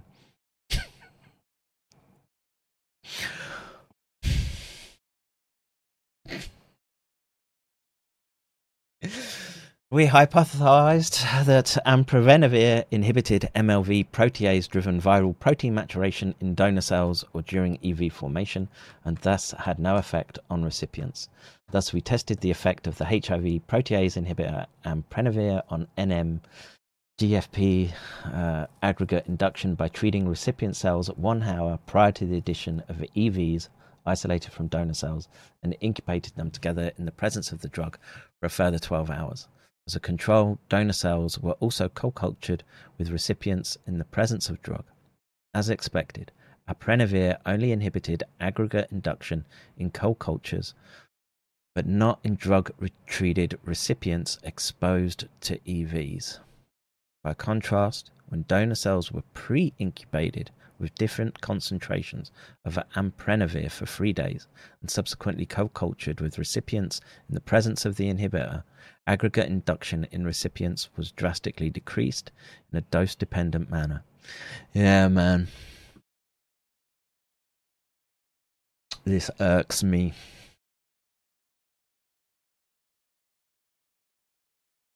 I can see it, man. Yeah, yeah. Those, uh, you know, those fucking vaccines. They're, uh, they're, they're horrible. But that was a big mistake. A big mistake on our part. You'll have to forgive us. But uh, now we've, uh, now we've transfected you and seeded you with these uh, amyloidogenic and prion-like particles. Well, you need uh, Prep Plus.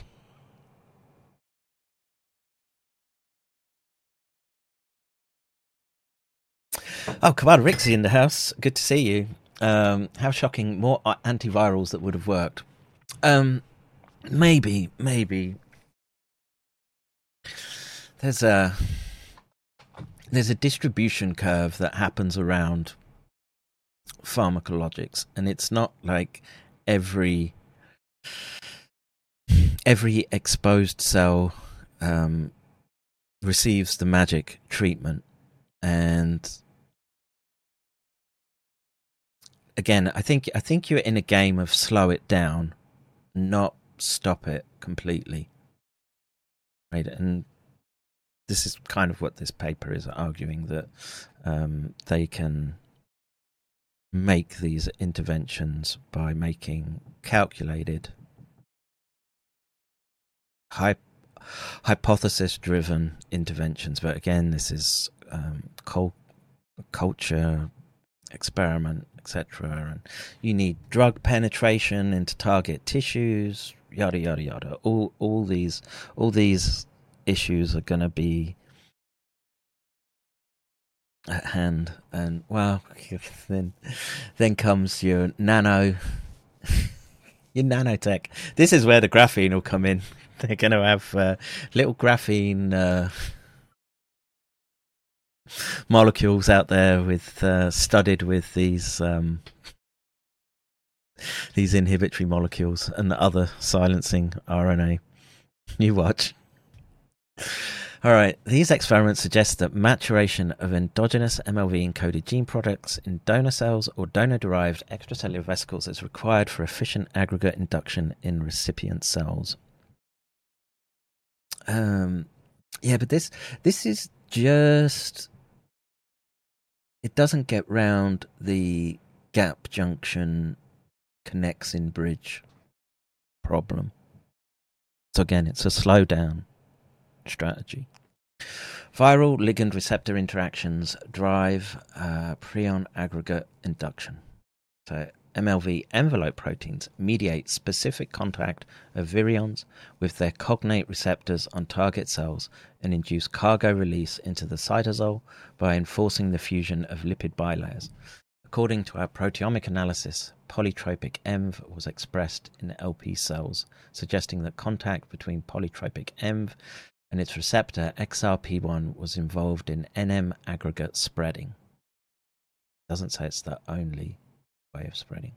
Silencing of recipient MLV receptor XPR1, but not MCAT1, the receptor for ecotropic MLV, strongly reduced NM aggregate induction in co-cultures by EV exposure, confirming that produced MLVs belong to the group of XPMLVs using this receptor.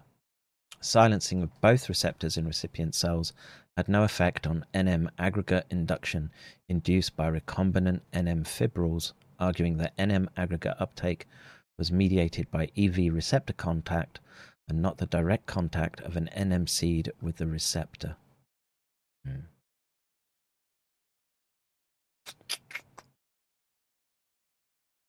Mm-mm-mm.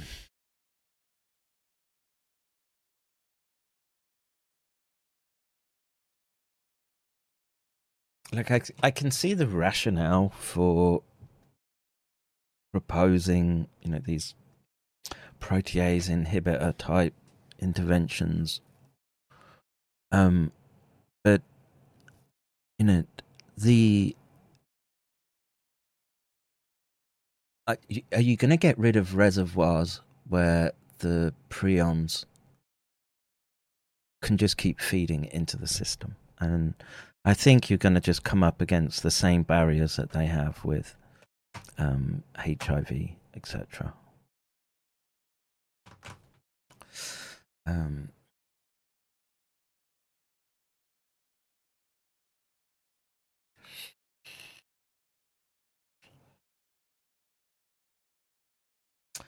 Right. XPR1 is a receptor with eight putative transmembrane domains and four intracellular loops. At least six polymorphic variants of XPR1 restrict infection by specific XPMLVs, with polymorphisms in ECL3 and 4 affecting the entry of certain XPMLV subtypes. Ah.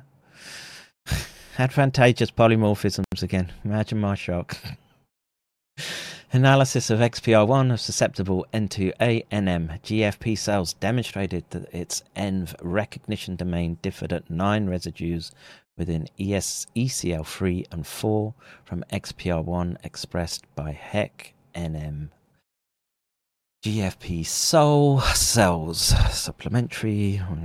I know I'm zipping past the figures, etc., but I'm, I'm, I just want to get this paper read and done. We kind of get the um, the direction that the paper is taking, right? That there there are multiple pathways that that the prion protein can spread.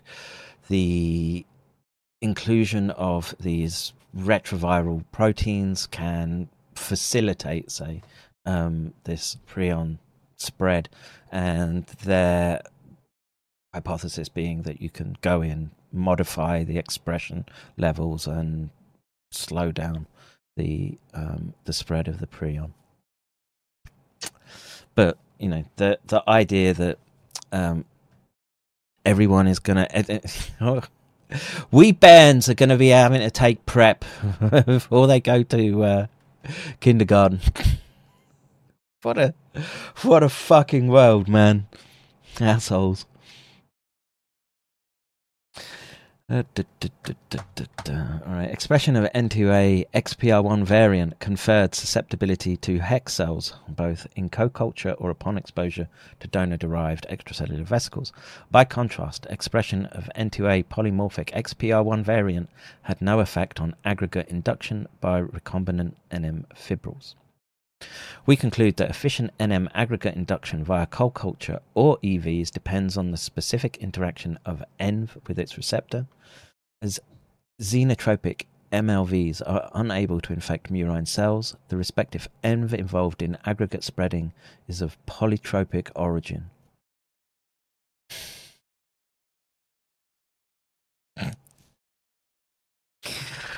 well.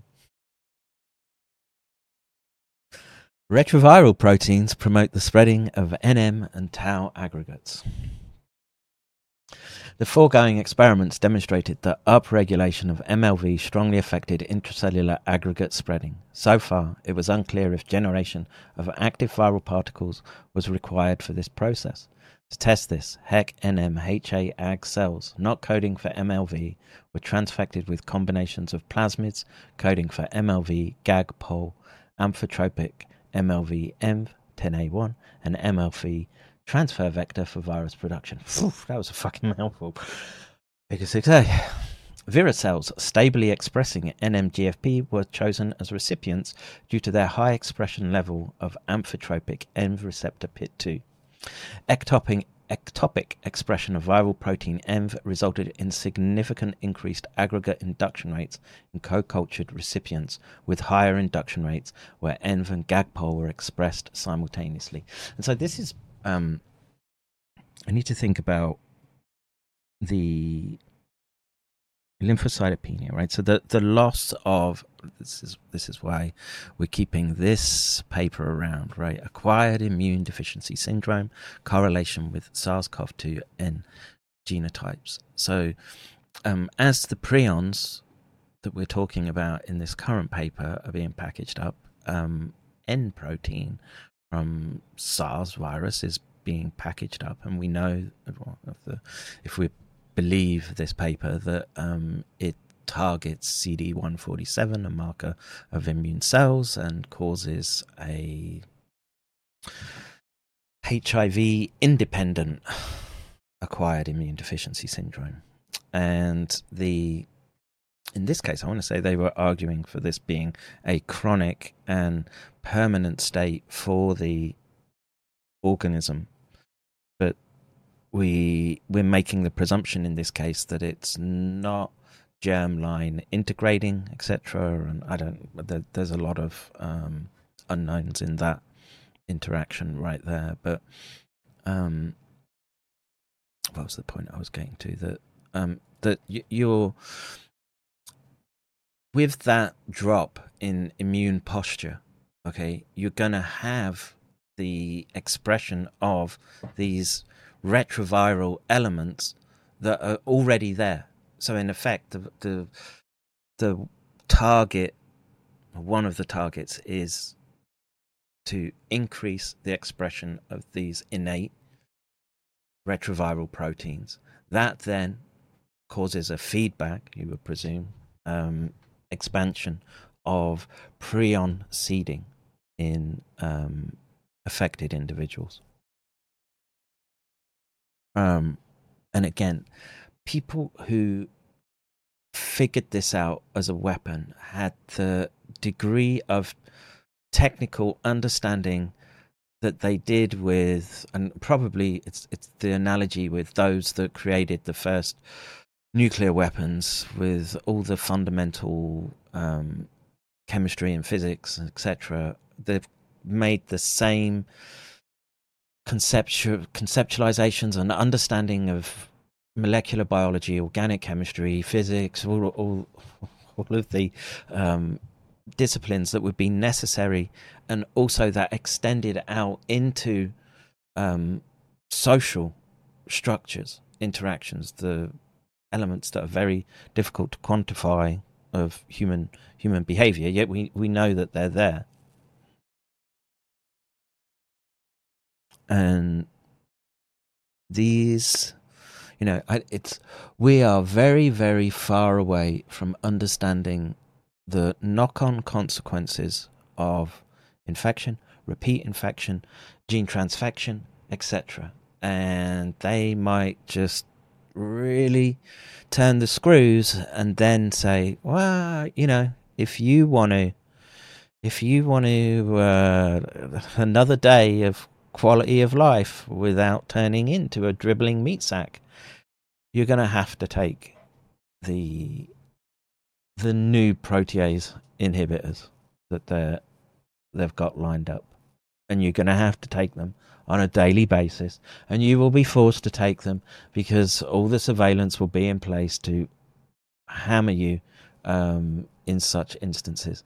And then they will have reached their Shangri La where uh, all the trannies and deviants can go round uh, bug chasing, etc., etc. And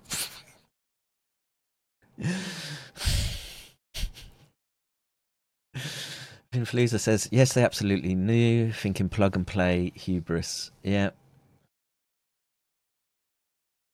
Um, Da, da, da, see. I'm just checking the chat just for. This is just pre-on R and D lickspittle. Don't get your panties in a bunch, right?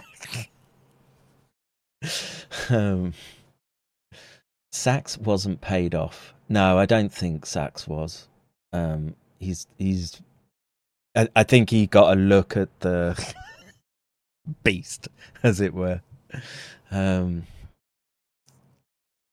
see, Sax is too smart to be that dumb. My opinion, I feel he got talking to by Daszak's handlers to suppress the death of millions. I don't know. Sachs at that time believed ideology that may have changed. Yeah, look, man, he like he was in the system, as it were, and he's he's come out and basically said, "Not in my name." He didn't have to do that. Um, an hour already, two hours, son. two hours. I mean, I've been at the cold face two hours. Uh, um, I wonder if Pradhan et al. was more than just a retraction. If the CIA was in full cover up mode, that would be an easy payoff or coerced retraction in the depths of the origin stories as a correlation. Maybe. Rita says, Thank God my daughter is not vaccinating her newborn. Fuck these people. Thank God for the doc. She's been listening in the background for over year over three years. What are herbs? Human endogenous retroviruses. Um, I, I might just give my vocal cords a break, and we can ask uh, YouTube give us a um, quick rundown of what a herb is. Why don't they show the time on videos anymore. Six. What are HERVs?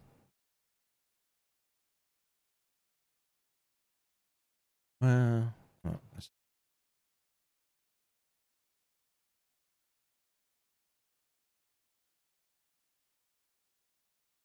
We're going to see why human endogenous retroviruses matter, but before that, what are human endogenous retroviruses and how did they become an important part of human DNA? A retrovirus does not have the ability to replicate itself.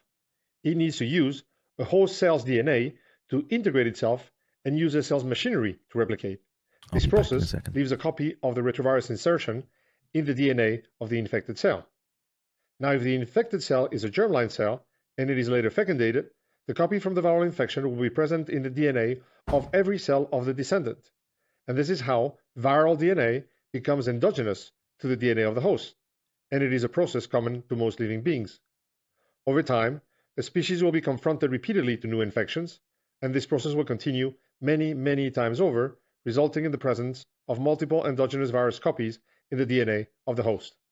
This natural process started at the time of our primate ancestors, but it continued with evolution. Humans were and are still exposed to retroviruses, endogenizing new copies into our DNA, and as a result, 8% of human DNA is composed of remnant copies of viruses that contaminated our ancestors. This compares to about 3% of our DNA made of so called classical genes, which is the area of focus of most genetic analysis. Today, we know that there are over 30 families of human endogenous retroviruses in our DNA, each repeated hundreds and thousands of times all over our genome. And we are starting to understand from the pioneering work of Genuro and others that they may play a major role in health and disease. One of the particularities that make HERVs so interesting is that they introduce a big genomic diversity within the human populations. When we look at the copies of human endogenous retroviruses in our DNA, we observe that there is a legacy that is common to the entire human race, much like classical genes, which are located on the same chromosomes in all individuals. They are a shared heritage from our common ancestry. Here, we can see vertically different human populations, African, European, etc., and horizontally common genes from one of these HERV families, in this case HERV-K. These sequences are common to all mankind, but not all HERVs are common to all of us. In fact, a great number of HERV-K copies are non-ubiquitous and unevenly distributed between the different human groups, probably reflecting the different environments to which our different ancestors were confronted to. And even within the same human group, there are many interpersonal variabilities, making our HERV signature unique. And the work done for HERV-K is now being repeated with sequences of other HERV families, like HERV-W represented here. This diversity may be the basis for understanding why the prevalence of autoimmune diseases is so different between human populations. For example, no classical gene may explain why multiple sclerosis has a much higher prevalence in Caucasian populations than in the other human groups. Another important discovery made on HERVs is the mechanism for their expression. If thousands of HERV genes were producing viral proteins all the time, we would simply not be alive. Thus, evolution has provided us with several mechanisms to repress the expression of proteins by HERVs. In an unpathogenic environment, HERVs should not be expressed. But what we also know today is that Uh, Daff says, Kev, was that Twitter link something you've already seen? It's explosive content. Uh, which Twitter link? Um, apologies if it's old hat. Have you seen this presentation? Proper gloves off moment.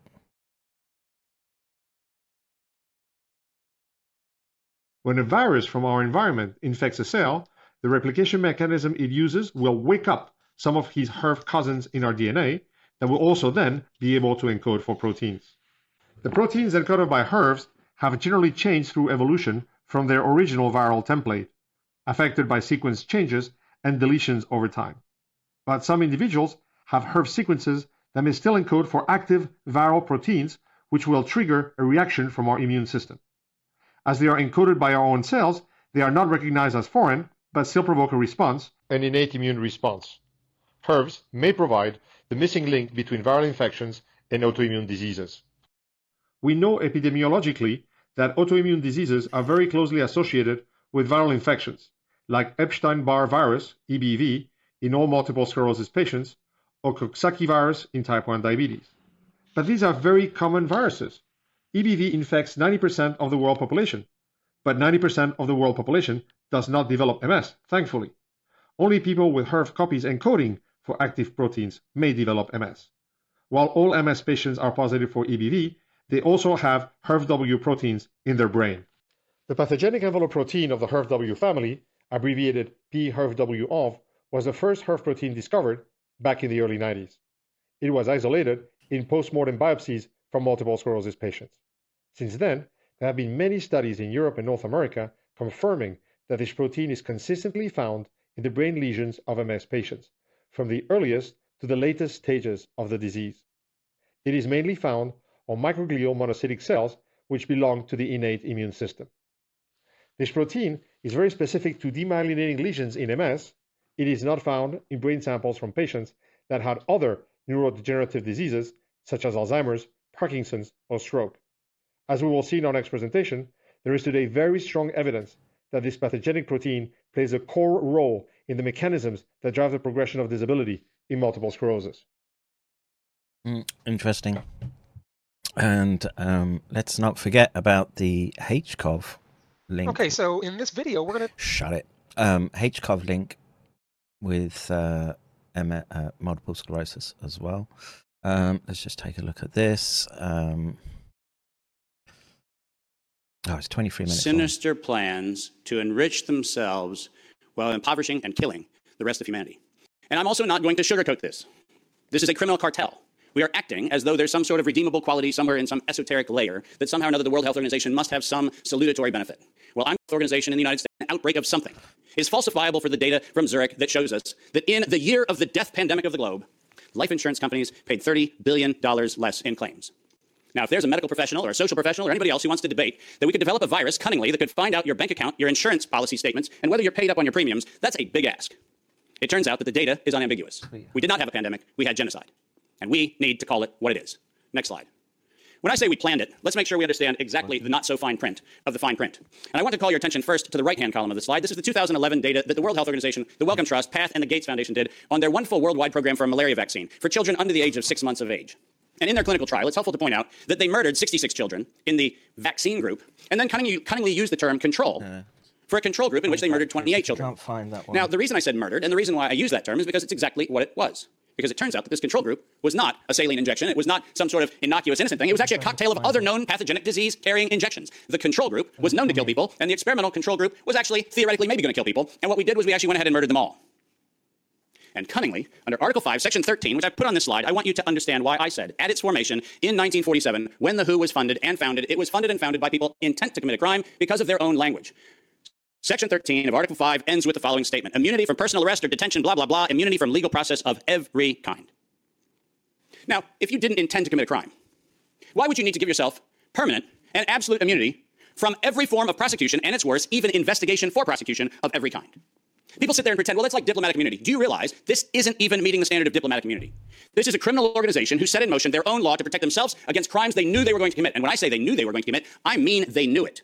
Because their first director general, none other than Dr. Rene San, who happened to be in the hospitality of the Germans in Dachau in 1940 earlier, in 1947, mysteriously, with the largesse of the Rockefeller Foundation, was nominated to become the first director general of the WHO. And within five short years, Rene San decided to authorize the real purpose of the WHO in writing by then Director General Dr. Brock Chisholm, who advocated for population control as its primary objective. Does that sound like public health to anyone in this room? This is not public health. This is the advancement of the same genocidal program that began with the Carnegie Foundation's funding of the eugenics office at Cold Spring Labs in the United States in 1913 under the philanthropy. Phil- Um, yes.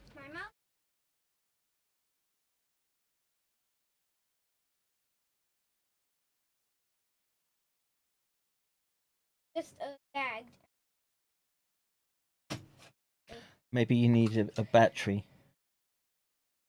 Da- downstairs in Daddy's drawers.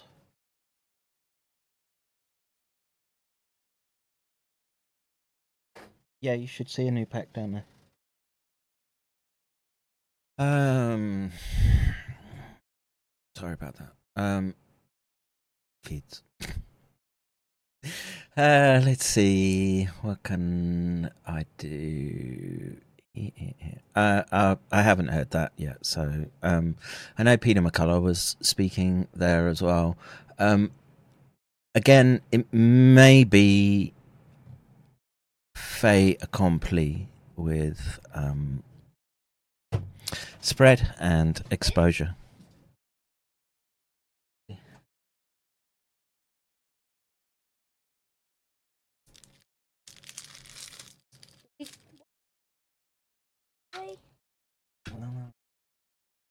Look at the.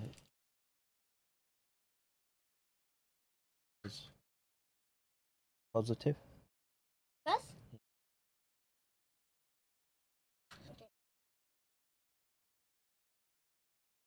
Yeah.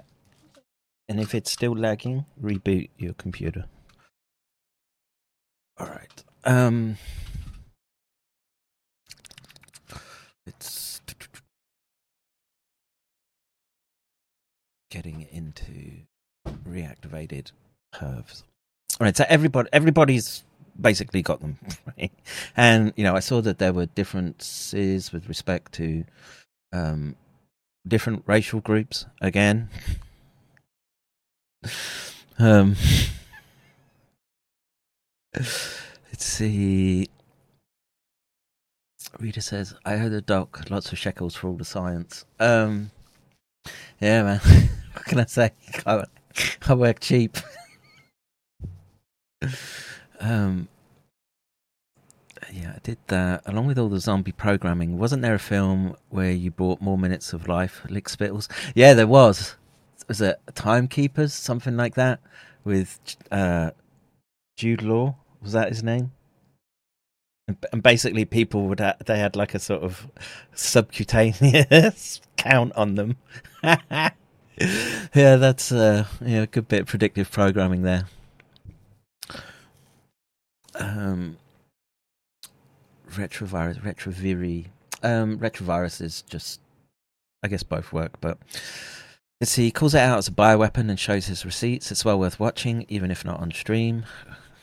Doggy says, called it the Great Holocaust. I was saying to uh, Sparkus on Twitter, like, you can't go purloining in their uh, victim language, peon.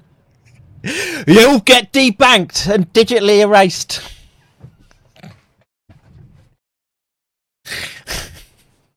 All right. Let's see, where were we? Where were we? Um, I forgot where we were. So, virus, virucells stably expressing NMGFP were chosen as recipients due to their high expression level of amphitropic EMV receptor PIT2. Ectopic expression of viral protein EMV resulted in significantly increased aggregate induction rates in co-cultured recipients, with higher induction rates when ENV and GAG pole were expressed simultaneously. Highest induction rates in co-cultures were observed when donor cells were also transfected with retroviral transfer vector. We confirmed that cells transfected with all vectors produced active viral particles by exposing wild type virucells to conditioned medium from donors, transfecting with packaging plasmids and TV coding for luciferase. EV concentrations in the conditioned medium increased when cells were transfected with an ENV and a GAGPOL construct. Highest vesicle numbers were observed when cells were also transfected with TV, thus producing virus. When adjusted for comparable vesicle numbers, conditioned medium of cells producing active virus almost efficiently also most efficiently induced protein aggregation in recipients. Yeah. Okay. Next, we tested if retroviral proteins also promoted intercellular transmission of protein aggregates associated with neurodegenerative diseases. To this end, we made use of our recently developed cell culture model propagating aggregates composed of the repeat domain of a mutant human tau protein. Hex cells stably expressing a soluble GFP tagged repeat domain variant of human tau stably produce and maintain tau GFP aggregates upon exposure to Alzheimer's disease brain homogenate.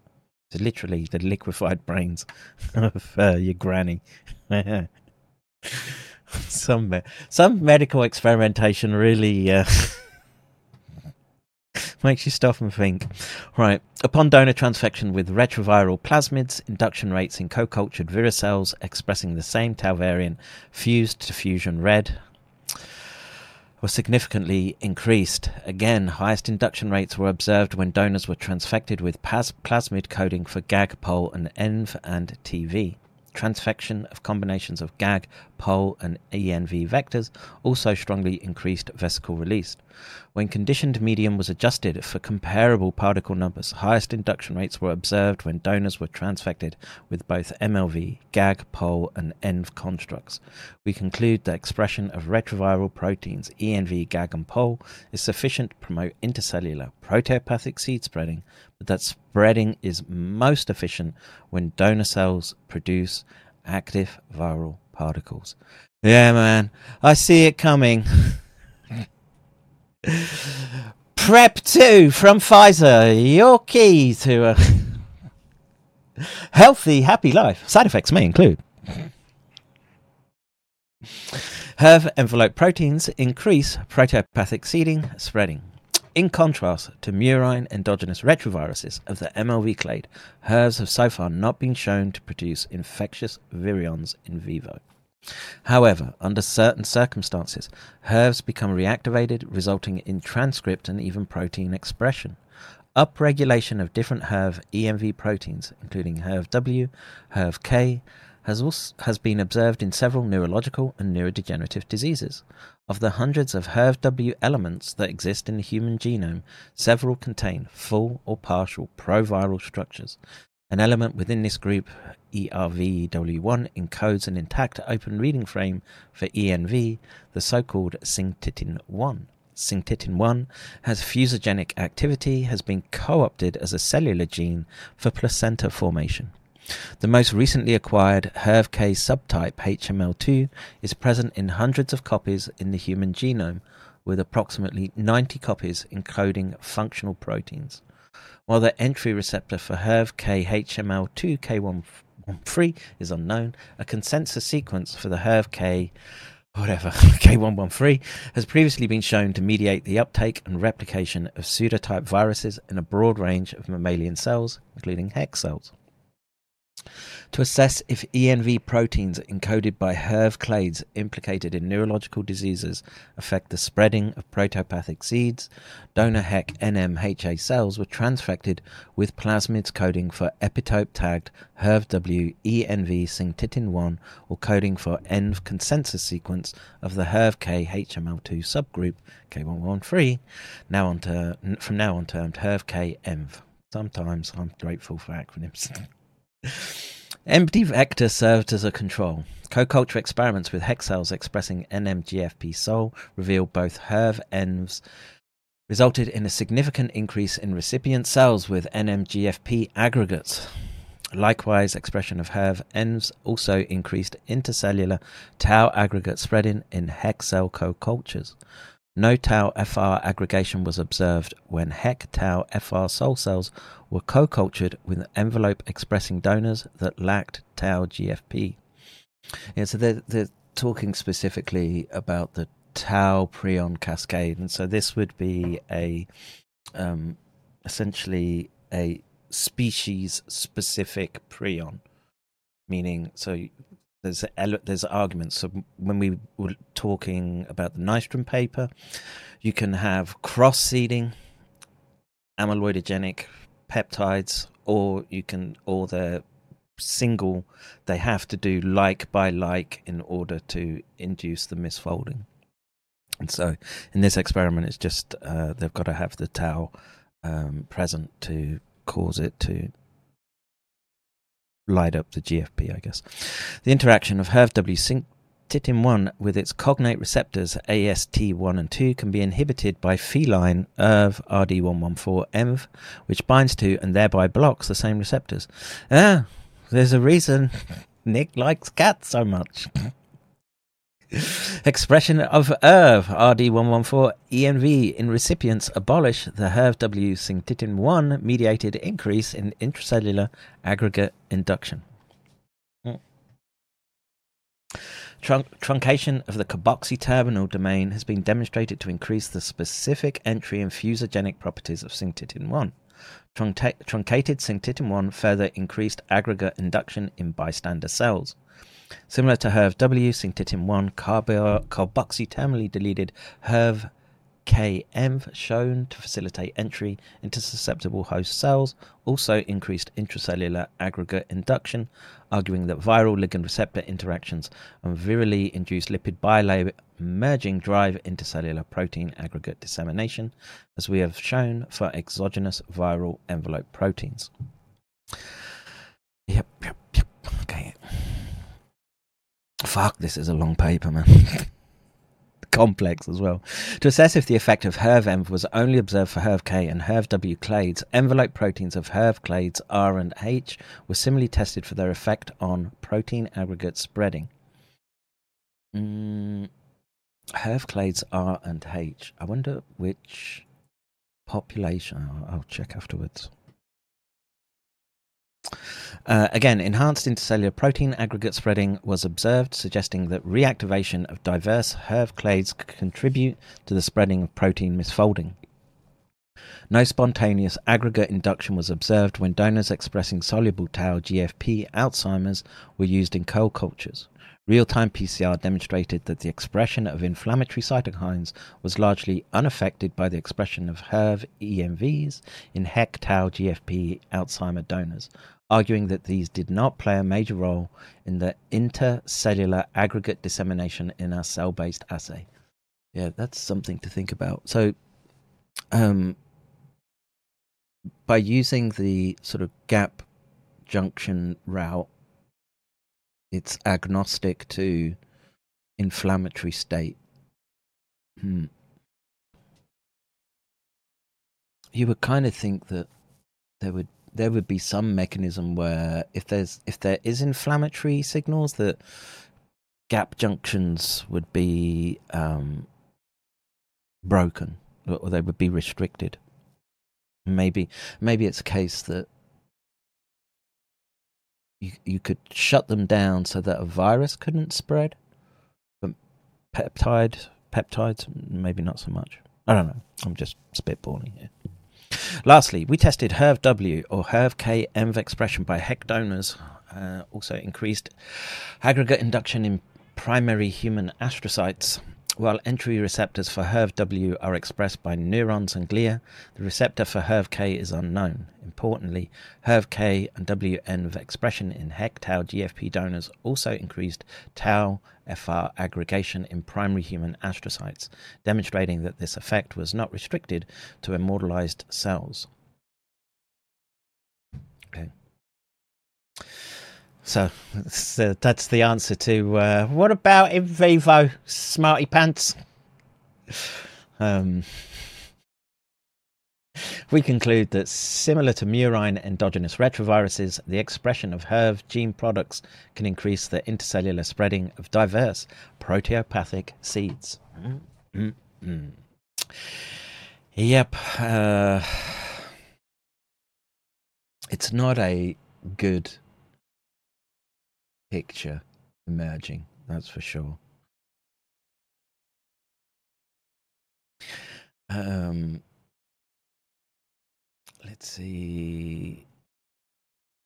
Uh, in speaking to a journalist about your work with Drastic and your subsequent research into COVID origins, they asked how best to contact you. Where should I point them?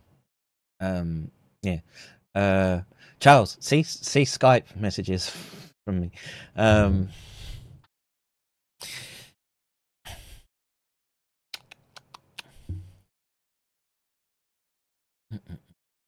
so let's get to discussion. So, accumulating evidence suggests that HERVs resulting from retroviral germline invasions throughout evolution are upregulated in neurodegenerative disorders. Some HERV gene products can be directly neurotoxic, such as HERV WENV and HERV KENV. Further, inflammatory responses due to viral transcripts have been implicated in neurodeve- uh, neurodegenerative development.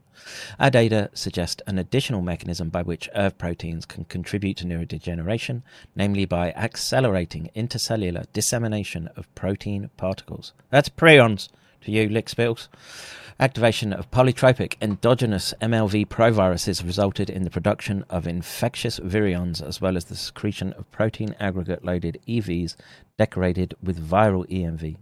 As a result, MLV upregulation drastically increased intracellular transmission of proteopathic seeds by EVs to bystander cells or to cells in direct contact and induced protein aggregation in the latter. The large number of MLV proviruses that populate the murine genome are usually replication incompetent and or epigenetically silenced. Recombination between depressed MLV subgroups results in the formation of infectious intersubgroup variants with a polytropic host range. Our data suggests that the emergence of active viruses in our cellular system is likely due to the reactivation of silenced MLV proviruses followed by viral recombination. The effect of epigenetic drugs on MLV expression suggests that the demethylation of MLV promoter regions contributes to this phenomenon. The activation of ERVs was independent of transgene expression or the induction of protein aggregates. Activation and generation of ERV derived retroviral particles have been reported for several cell lines in culture, including N2A cells, but the cellular process that initiate the depression of proviruses remain unknown. Interestingly, receptor usage of viral particles induced in our N2A cell model clearly differed from ecotropic MLV identified by others, arguing that within a given cell population, different MLVs can become produced. Mm. Right. A detailed analysis reveals that the effect of activated endogenous MLV on protein aggregate spreading can be attributed to the expression of EMV glycoprotein and retroviral GAG pol polyproteins. Upon increased expression, ENV on cell surface or on EVs mediates the binding to specific receptors on the cell surface of recipient cells. Cleavage of the MLV MVR peptide by MLV protease then initiates the fusion of cell membranes or EVs with the recipient cell or its endolysosomal membranes, resulting in the release of proteopathic seeds into the cytosol of the recipient cell and subsequent aggregate induction. Surprisingly, reconstitution experiments in HEK cells demonstrated that MLV-ENV alone is sufficient to increase intracellular aggregate spreading. In analogy with our findings that vesicular stomatis, stomatitis virus, sorry, G, and SARS-CoV-2 S glycoproteins can elevate intercellular aggregate induction. The additional positive effect of co-transfecting a plasmid coding for GAG and POL polyproteins on aggregate induction is likely due to more efficient R peptide cleavage as well as the concentration of ENV and GAG polyproteins within rafts. However, the highest induction rates were achieved when all plasmids for MLV production were transfected into donors, thus cells harboring protein aggregates and also actively producing infectious MLV most efficiently induced proteopathic seeds in bystanders. The reason for this is unclear, but might be related to the fact that MLV RNA increases the efficiency of proper GAG-GAG interactions, which in turn also affect proper ENV positioning within RAFs. So, you know, there's a lot of um, insights here for the HIV associated neurological disorders. Why, why could you have such rapid neurodegeneration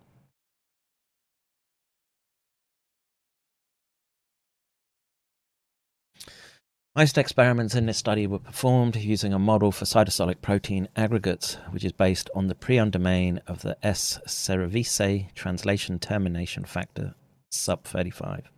The prion domain of SUP35 shares striking compositional similarity with so called prion like domains of a growing number of proteins associated with LSD and temporal lobe dementia, such as FUS and TDP43. In analogy to our study, Experiments with transgenic mice have recently demonstrated that misfolded aggregated TDP43 is secreted within EVs, suggesting that protein aggregates with similar domains are secreted by the same mechanisms. Further, EVs isolated from plasma of ALS patients are enriched for TDP43 and FUS. Thus, it is feasible to assume that other protein aggregates with prion like domains might also be affected by ERV depression there. That, that's the key takeaway here. Thus, it is feasible to assume that other protein aggregates with prion like domains might also be affected by ERV depression. This hypothesis is supported by our finding that retroviral gene expression in donor cells harboring tau aggregates also increased aggregate dissemination, demonstrating that this effect was independent of the type of cytosolic protein aggregate. Our results are consistent with the previous study, showing that simultaneous infections of cells with Scrapie agent and friend retrovirus strongly enhances intercellular spreading of pathological prion protein and Scrapie infectivity. Viral ENV and GAG association, sorry, association with, pro, with prion containing EV fractions has previously been observed for a prion infected endogenous ecotropic MLV producing N2A subpopulation. However, the role of EMV expression in intercellular prion spreading has not been studied. Interestingly, independent in vivo co infections with MLV and Scrapie showed no effect on Scrapie incubation times, potentially because target cells for exogenous MLV and Scrapie differ. Unfortunately, the effect of depressed MLVs on the spreading of protopathic seeds cannot easily be tested in ND mouse models, as endogenous MLV proviruses in common mouse lines such as C57, BL6 used in ND research are transcribed at low or undetectable levels. Endogenous polytropic MLV proviruses are highly polymorphic, but stable DNA elements are widespread in murine genomes. Under certain circumstances, such as impaired immunity, endogenous MLV can produce infectious virions, a characteristic that differs from HERVs, which are considered non infectious. Still, also, HERVs have been shown to produce viral like particles in cell culture, cancer, and autoimmune disease. For example, RNA and protein transcribed from line 1 retroelements and packaged into EVs. HERV W syncytin1 is present on EVs derived from placenta. Accumulating evidence suggests an association of aberrant HERV expression with neurological disease. Some, but not all studies demonstrate that HERV-K transcripts are more abundant in ALS patients compared to unaffected individuals. The expression appears to be restricted to neurons rather than glia. Elevated levels of HERV-K-ENV peptides in sera and CSF of ALS patients correlated with poor functional performance, suggesting that HERV-K-ENV contributes to disease progression. HERV-K-ENV was also found on neuronal EVs isolated from the plasma of patients suffering from motor neuron disease. Impaired ERV repression has also been correlated with tau pathology. Hmm. Elevated ERV transcripts have been reported for Alzheimer's disease, uh, I'm what PSP is, uh, behavioral variant frontotemporal dementia, and sporadic Creutzfeldt-Jakob disease. Interestingly, HERV-W ENV variants expressed in multiple sclerosis patients can also be secreted as soluble hexamers. Their role in other neurodegenerative diseases, such as Alzheimer's disease, remains to be established. Expression of retro elements has also been observed in TSEs, that's transmissible spongy encephalopathies, brains of BSE infected macaques displayed increased ERV transcripts. Mm, that sounds interesting.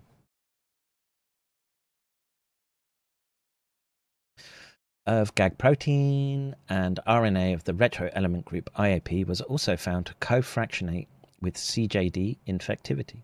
Importantly, HERVs are also upregulated during infection with exogenous pathogens, during inflammation and aging, processes which have been implicated in the progression of neurodegenerative diseases.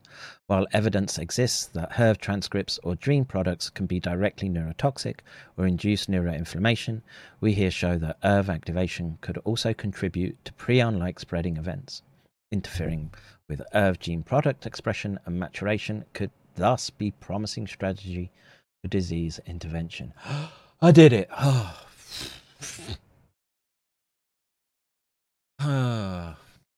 um, yes, it's not good. it is not good, man. And look, does it mean everyone is uh, on the on the chopping block? No, it doesn't. But this is what you're getting. You're going to get this Hobbesian choice of, wow, you can take uh, Pfizer's uh, new Prep 2. um,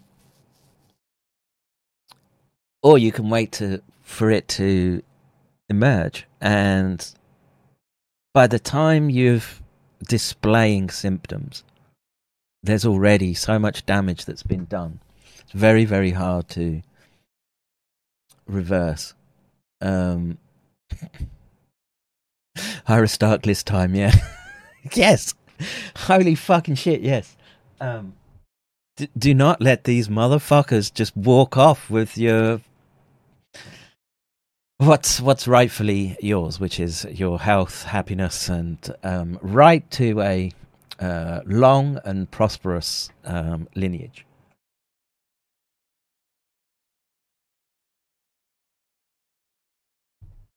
And the fact that they've gone down and, and weaponized at this level is is gross, man.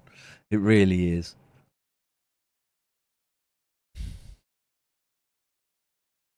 I was interested in the paper. What was it? Uh, da, da, da.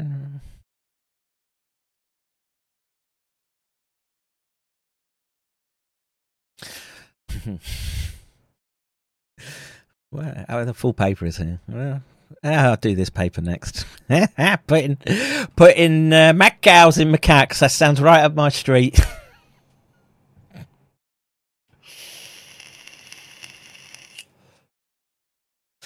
I'm, I'm familiar with this paper. I've seen most. I would say I was up to date with most of the literature. This one, um, maybe I've forgotten it. Who knows? I've I've forgotten so much, man. Bovine spongiform encephalopathy infection alters alters endogenous retrovirus expression in distinct brain regions of cynomolgus macaques. Um,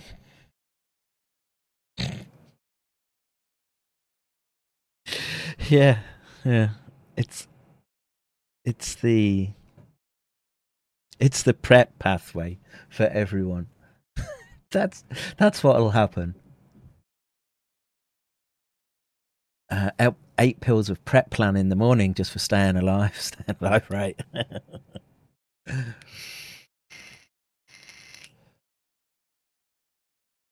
um, sounds like if the econ collapse doesn't wipe us all out, their new super flu will. Um, again, we don't know the uh, disease progression rate in these set of circumstances, and so with a with a new prion inducing element in the environment that is not being defended against by normal evolutionary reproductive mechanisms and um, biological diversity, I guess, for want of a better expression. I know diversity can be a dirty word around here, but the um, they've gone and gene transfected people with that epitope sequence that is uh, there, and um, we we're waiting on the data for that right now as to how how toxic that is, and you know the sustained all cause mortality that we're seeing in high vaccinated countries, like myself and Charles were talking about earlier, would perhaps indicate that it's not very good for you. Coupled with continued infection, reinfection, and exposure to these um, epitopes, it's um, very, very nasty um, mechanism.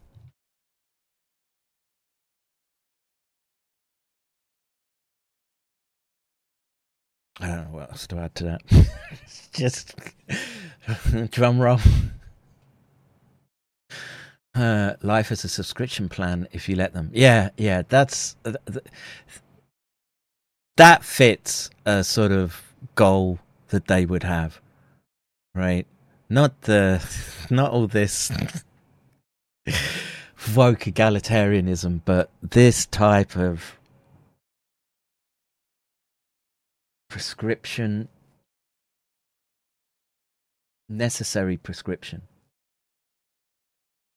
and then you're going to get into the race of, wow, new prep free, it's 30% more, more effective than prep two.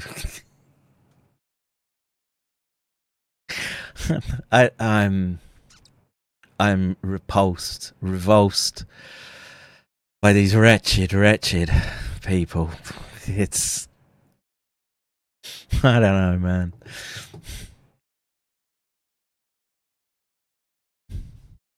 what to do. I mean,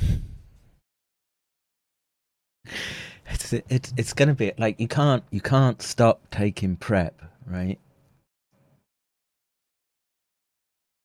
Um.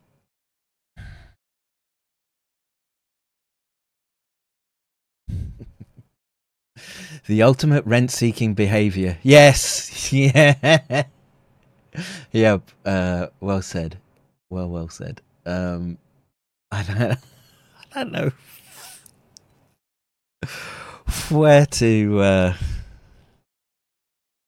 where to point in this particular direction. Again, you you've got to leverage your biology to the maximum, and then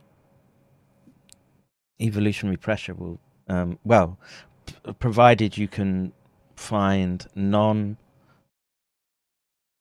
corporate dependent breeding pairs. Let nature sort of take its course. But, man, oh man, oh man. Um, very, very disturbing. Okay. Um, I'm gonna call it quits. I didn't do a stinger for the donos today. I'm sorry. Um, I'm trying to uh, catch up with work, but I think we have our next paper, which will be um, this one. No, not this one. This one. Um, both. Just, I'm I'm interested in the figures. Just, eh,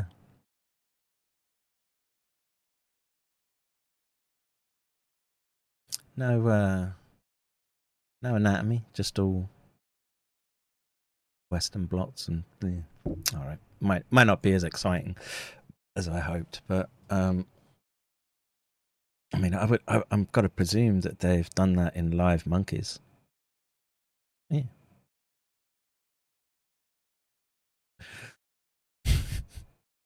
Cynomolgus macaques were infected intracerebrally with BSE positive brainstem material from cattle.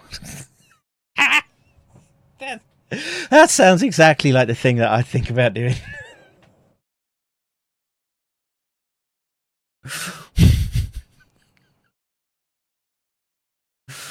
oh man. All right, I think I think I'm done. We've got what we need to do next lined up, and uh, we've dealt with bio warfare, weaponized trannies, and the big macro macro bio warfare vectors, and the very very tiny vectors and their interaction with endogenous retroviruses. Um, very very very nice data. All right. Um, I'm out of here. Take care. God bless. I will see you in the next one. Don't let the K26Rs bite. Bye. Bro, you don't know how angry I am. You do, I'm like, I was just leaving for fucking work. You do not understand how fucking pissed off. After reading that little line, I will be arrested for not taking a fucking vaccine. Fuck these cappers! I will fucking kill each fucking kappa, I swear! this is not a fucking joke anymore. This is fucking dead serious. I am fucking dead serious.